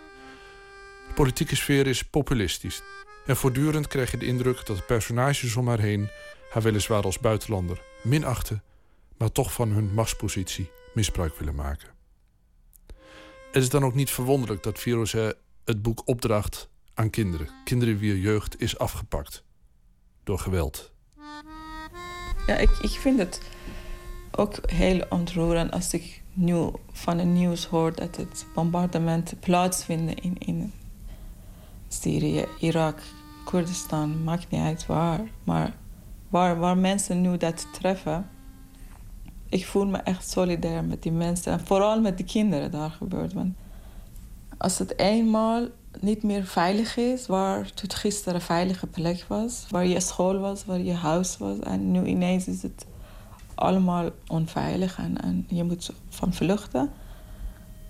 Straks komen ja, meer nieuwe vluchtelingen naar, naar West-Europa. Het zijn allemaal tussen die vluchtelingen zitten ook kinderen die hebben dat momenten meegemaakt.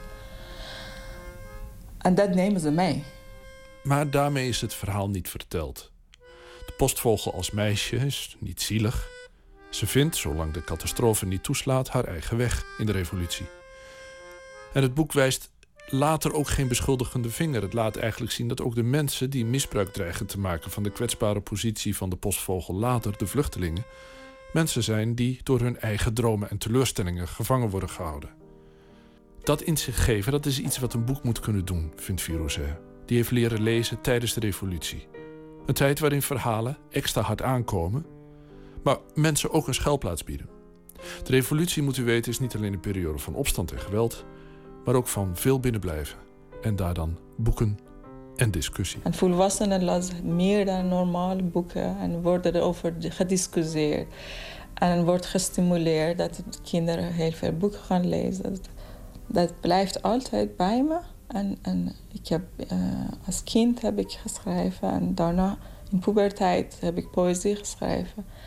Korte verhalen. En uh, dat helpt mij eigenlijk om, om, om mezelf en de situatie om me heen te beter voelen en misschien ook beetje begrijpen.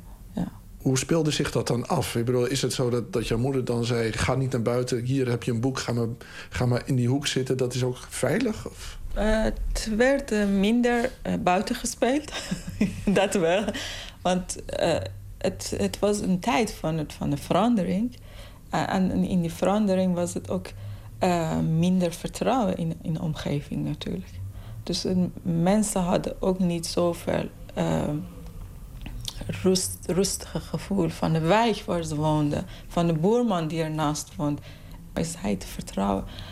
Dus in, in, in die zin was het niet zo een, een, een, veilige omgeving om, om, om naar buiten te gaan en een, rustige spelen. Uh, afgezien van demonstratie die steeds maar uh, in een grotere marge plaatsvonden. Dat, dat speelde ook mee.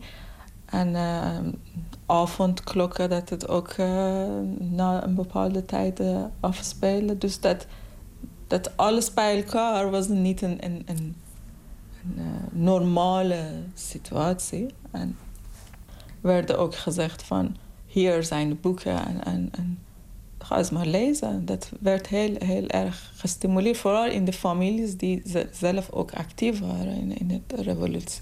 Hoe verklaar je dat eigenlijk, die, die, die verhouding tussen geweld buiten en de literatuur binnen? Je zegt dat er een verband is. Wat is dat verband dan? Een soort uh, potentie eigenlijk, die, die achter, achter de uh, verandering zit. Dat maakt mensen uh, bewustzijn actief. En, en bij bewustzijn is ook lezen heel uh, toepasselijk. En dat, dat, dat allemaal maakt lezen interessanter in de tijd van, van de revolutie. Kan jij je herinneren welke boeken je toen las? Of is er een, is er een boek waar je, waar je hele goede herinneringen aan hebt... die samenhangt met die tijd van de revolutie? En welk boek was dat dan? En waar ging dat dan over? Uh, kinderboek. Ja, ik weet niet wat je las. Het werd voor mij heel veel gelezen. Van, voorgelezen? Voorgelezen ja, boeken van Darwin, van theorie van Darwin, van hoe is mens ontstaan. Ik was, ik was een jaar of vijf of zes dat ik met de vragen kwam hoe is de mens ontstaan. En toen werd het boek echt voor mij met discipline gelezen van elke dag een stukje en ik werd echt erover verhoord. En als, ik, als ik ook terugdenk, dan moet ik ook lachen van zo'n kind met een, met een theorieën van Darwin en ik vond het heel spannend. Ik vertelde dan aan andere kinderen en ook aan volwassenen. Weet je waar we vandaan komen? en, en jouw moeder ging dat dan voorlezen? Of, ja, ja. Voor het naar bed gaan of uh, als je uit school kwam? Of? Oh, ik, ik maakte haar echt uh, gek met, de, met de vraag van... Ga je voor mij voorlezen? Ga je voor mij voorlezen? Want uh, niet alleen mijn moeder, ieder, iedere mens die bij ons bij ons langskwam, ging ik vragen van... ga je wat voorlezen of ga je mijn verhaal vertellen? En, dat, dat vonden mensen wel heel erg interessant. Want ja, wat ik zeg, het, het wordt in die tijd heel veel gelezen, gediscussieerd. En, en, en ik hoorde het ook van de groep mensen die bij elkaar rondzitten en lezen en daarover discussiëren. Dat vond ik heel leuk. En, en ik wil dat ook op, op een of andere manier, als, als kinderen spelen, dan, dan, dan doen, doen ze volwassenen na. En dat, misschien dat was voor mij ook een soort nadoen. Lezen en erover praten. En, uh...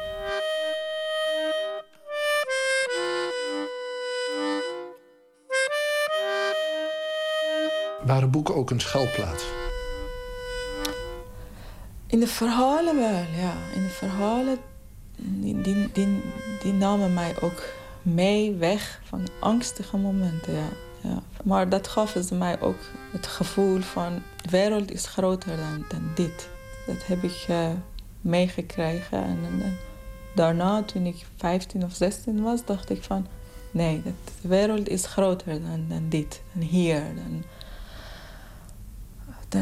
dat de gewoontes, dat traditie, dat wilde ik allemaal achter me laten en weggaan. ja.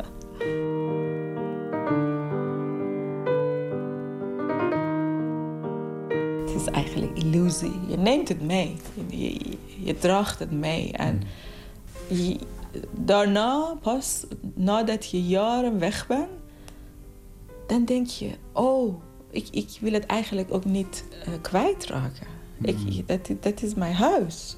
Dus je, je, neemt als een slak altijd het huis met je mee. En dat huis, dat is de literatuur. ja, klopt. ja. ik zie me nu echt als een slak. Is het zo dat die verhalen altijd die functie gehouden hebben, nu ook nog bij jou? Ja, ja. De verhalen eh, wat ik uh, lees, dat, dat ze mij meenemen naar andere mensen gedachten vind ik heel um, spannend. Want uh, wat, wat weet ik van de anderen? Dat, dat, wordt ook niet verteld. Als ik aan je vraag en als ik van anderen vraag van wat denk je aan? Ten eerste weten mensen niet wat ze aan denken. en, en ten tweede, als ze weten, zouden ze no nooit zeggen. Maar in, in, verhalen zou je misschien erachter komen wat in de gedachten zich afspeelt. Maar wat is eigenlijk interessanter, datgene wat mensen denken... of het verhaal wat ze vertellen over wat ze denken? Het verhaal, het verhaal eromheen, ja. Want jouw gedachte, of mijn gedachte, dat was geen, een, eh, gewoon een, een bende, een puinhoop, een chaos. Ja, klopt. maar juist van die, van die chaosen maak een schrijver van, van de chaos van jouw hoofd, van mijn hoofd, van, van de wereld van de chaos. Maakt een, een, een bijzonder verhaal dat het alles op zijn plek zit. Of juist alles niet op zijn plek zit. En, en dat uh, afgespe afgespiegelt weer wat voor chaos hebben we eigenlijk. ja, ja, dus, dus je, je maakt een verhaal van de chaos om je heen tot iets waar anderen in kunnen schuilen. Ja.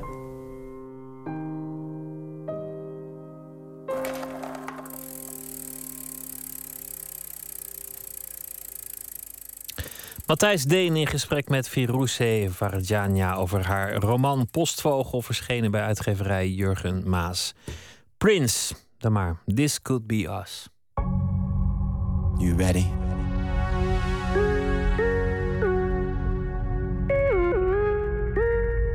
No, you ain't ready. No, you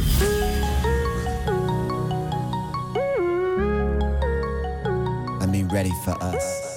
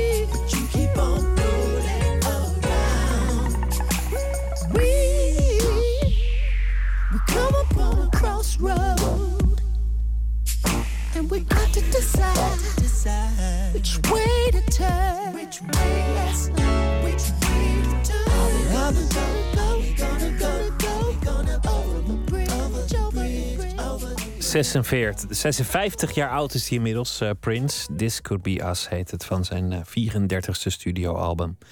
Morgen in deze studio zit hier eh, Anton de Goede in Nooit meer slapen... in gesprek met Lucky Fons de derde. De eigenzinnige singer-songwriter maakt een nieuwe stap in zijn loopbaan.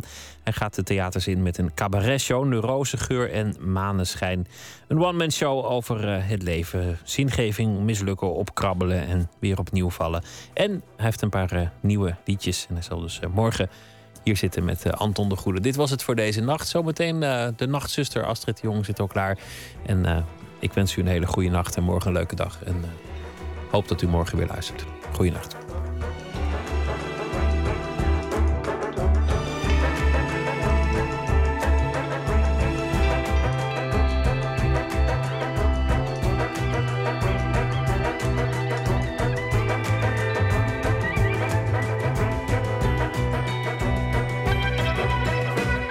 Op Radio 1.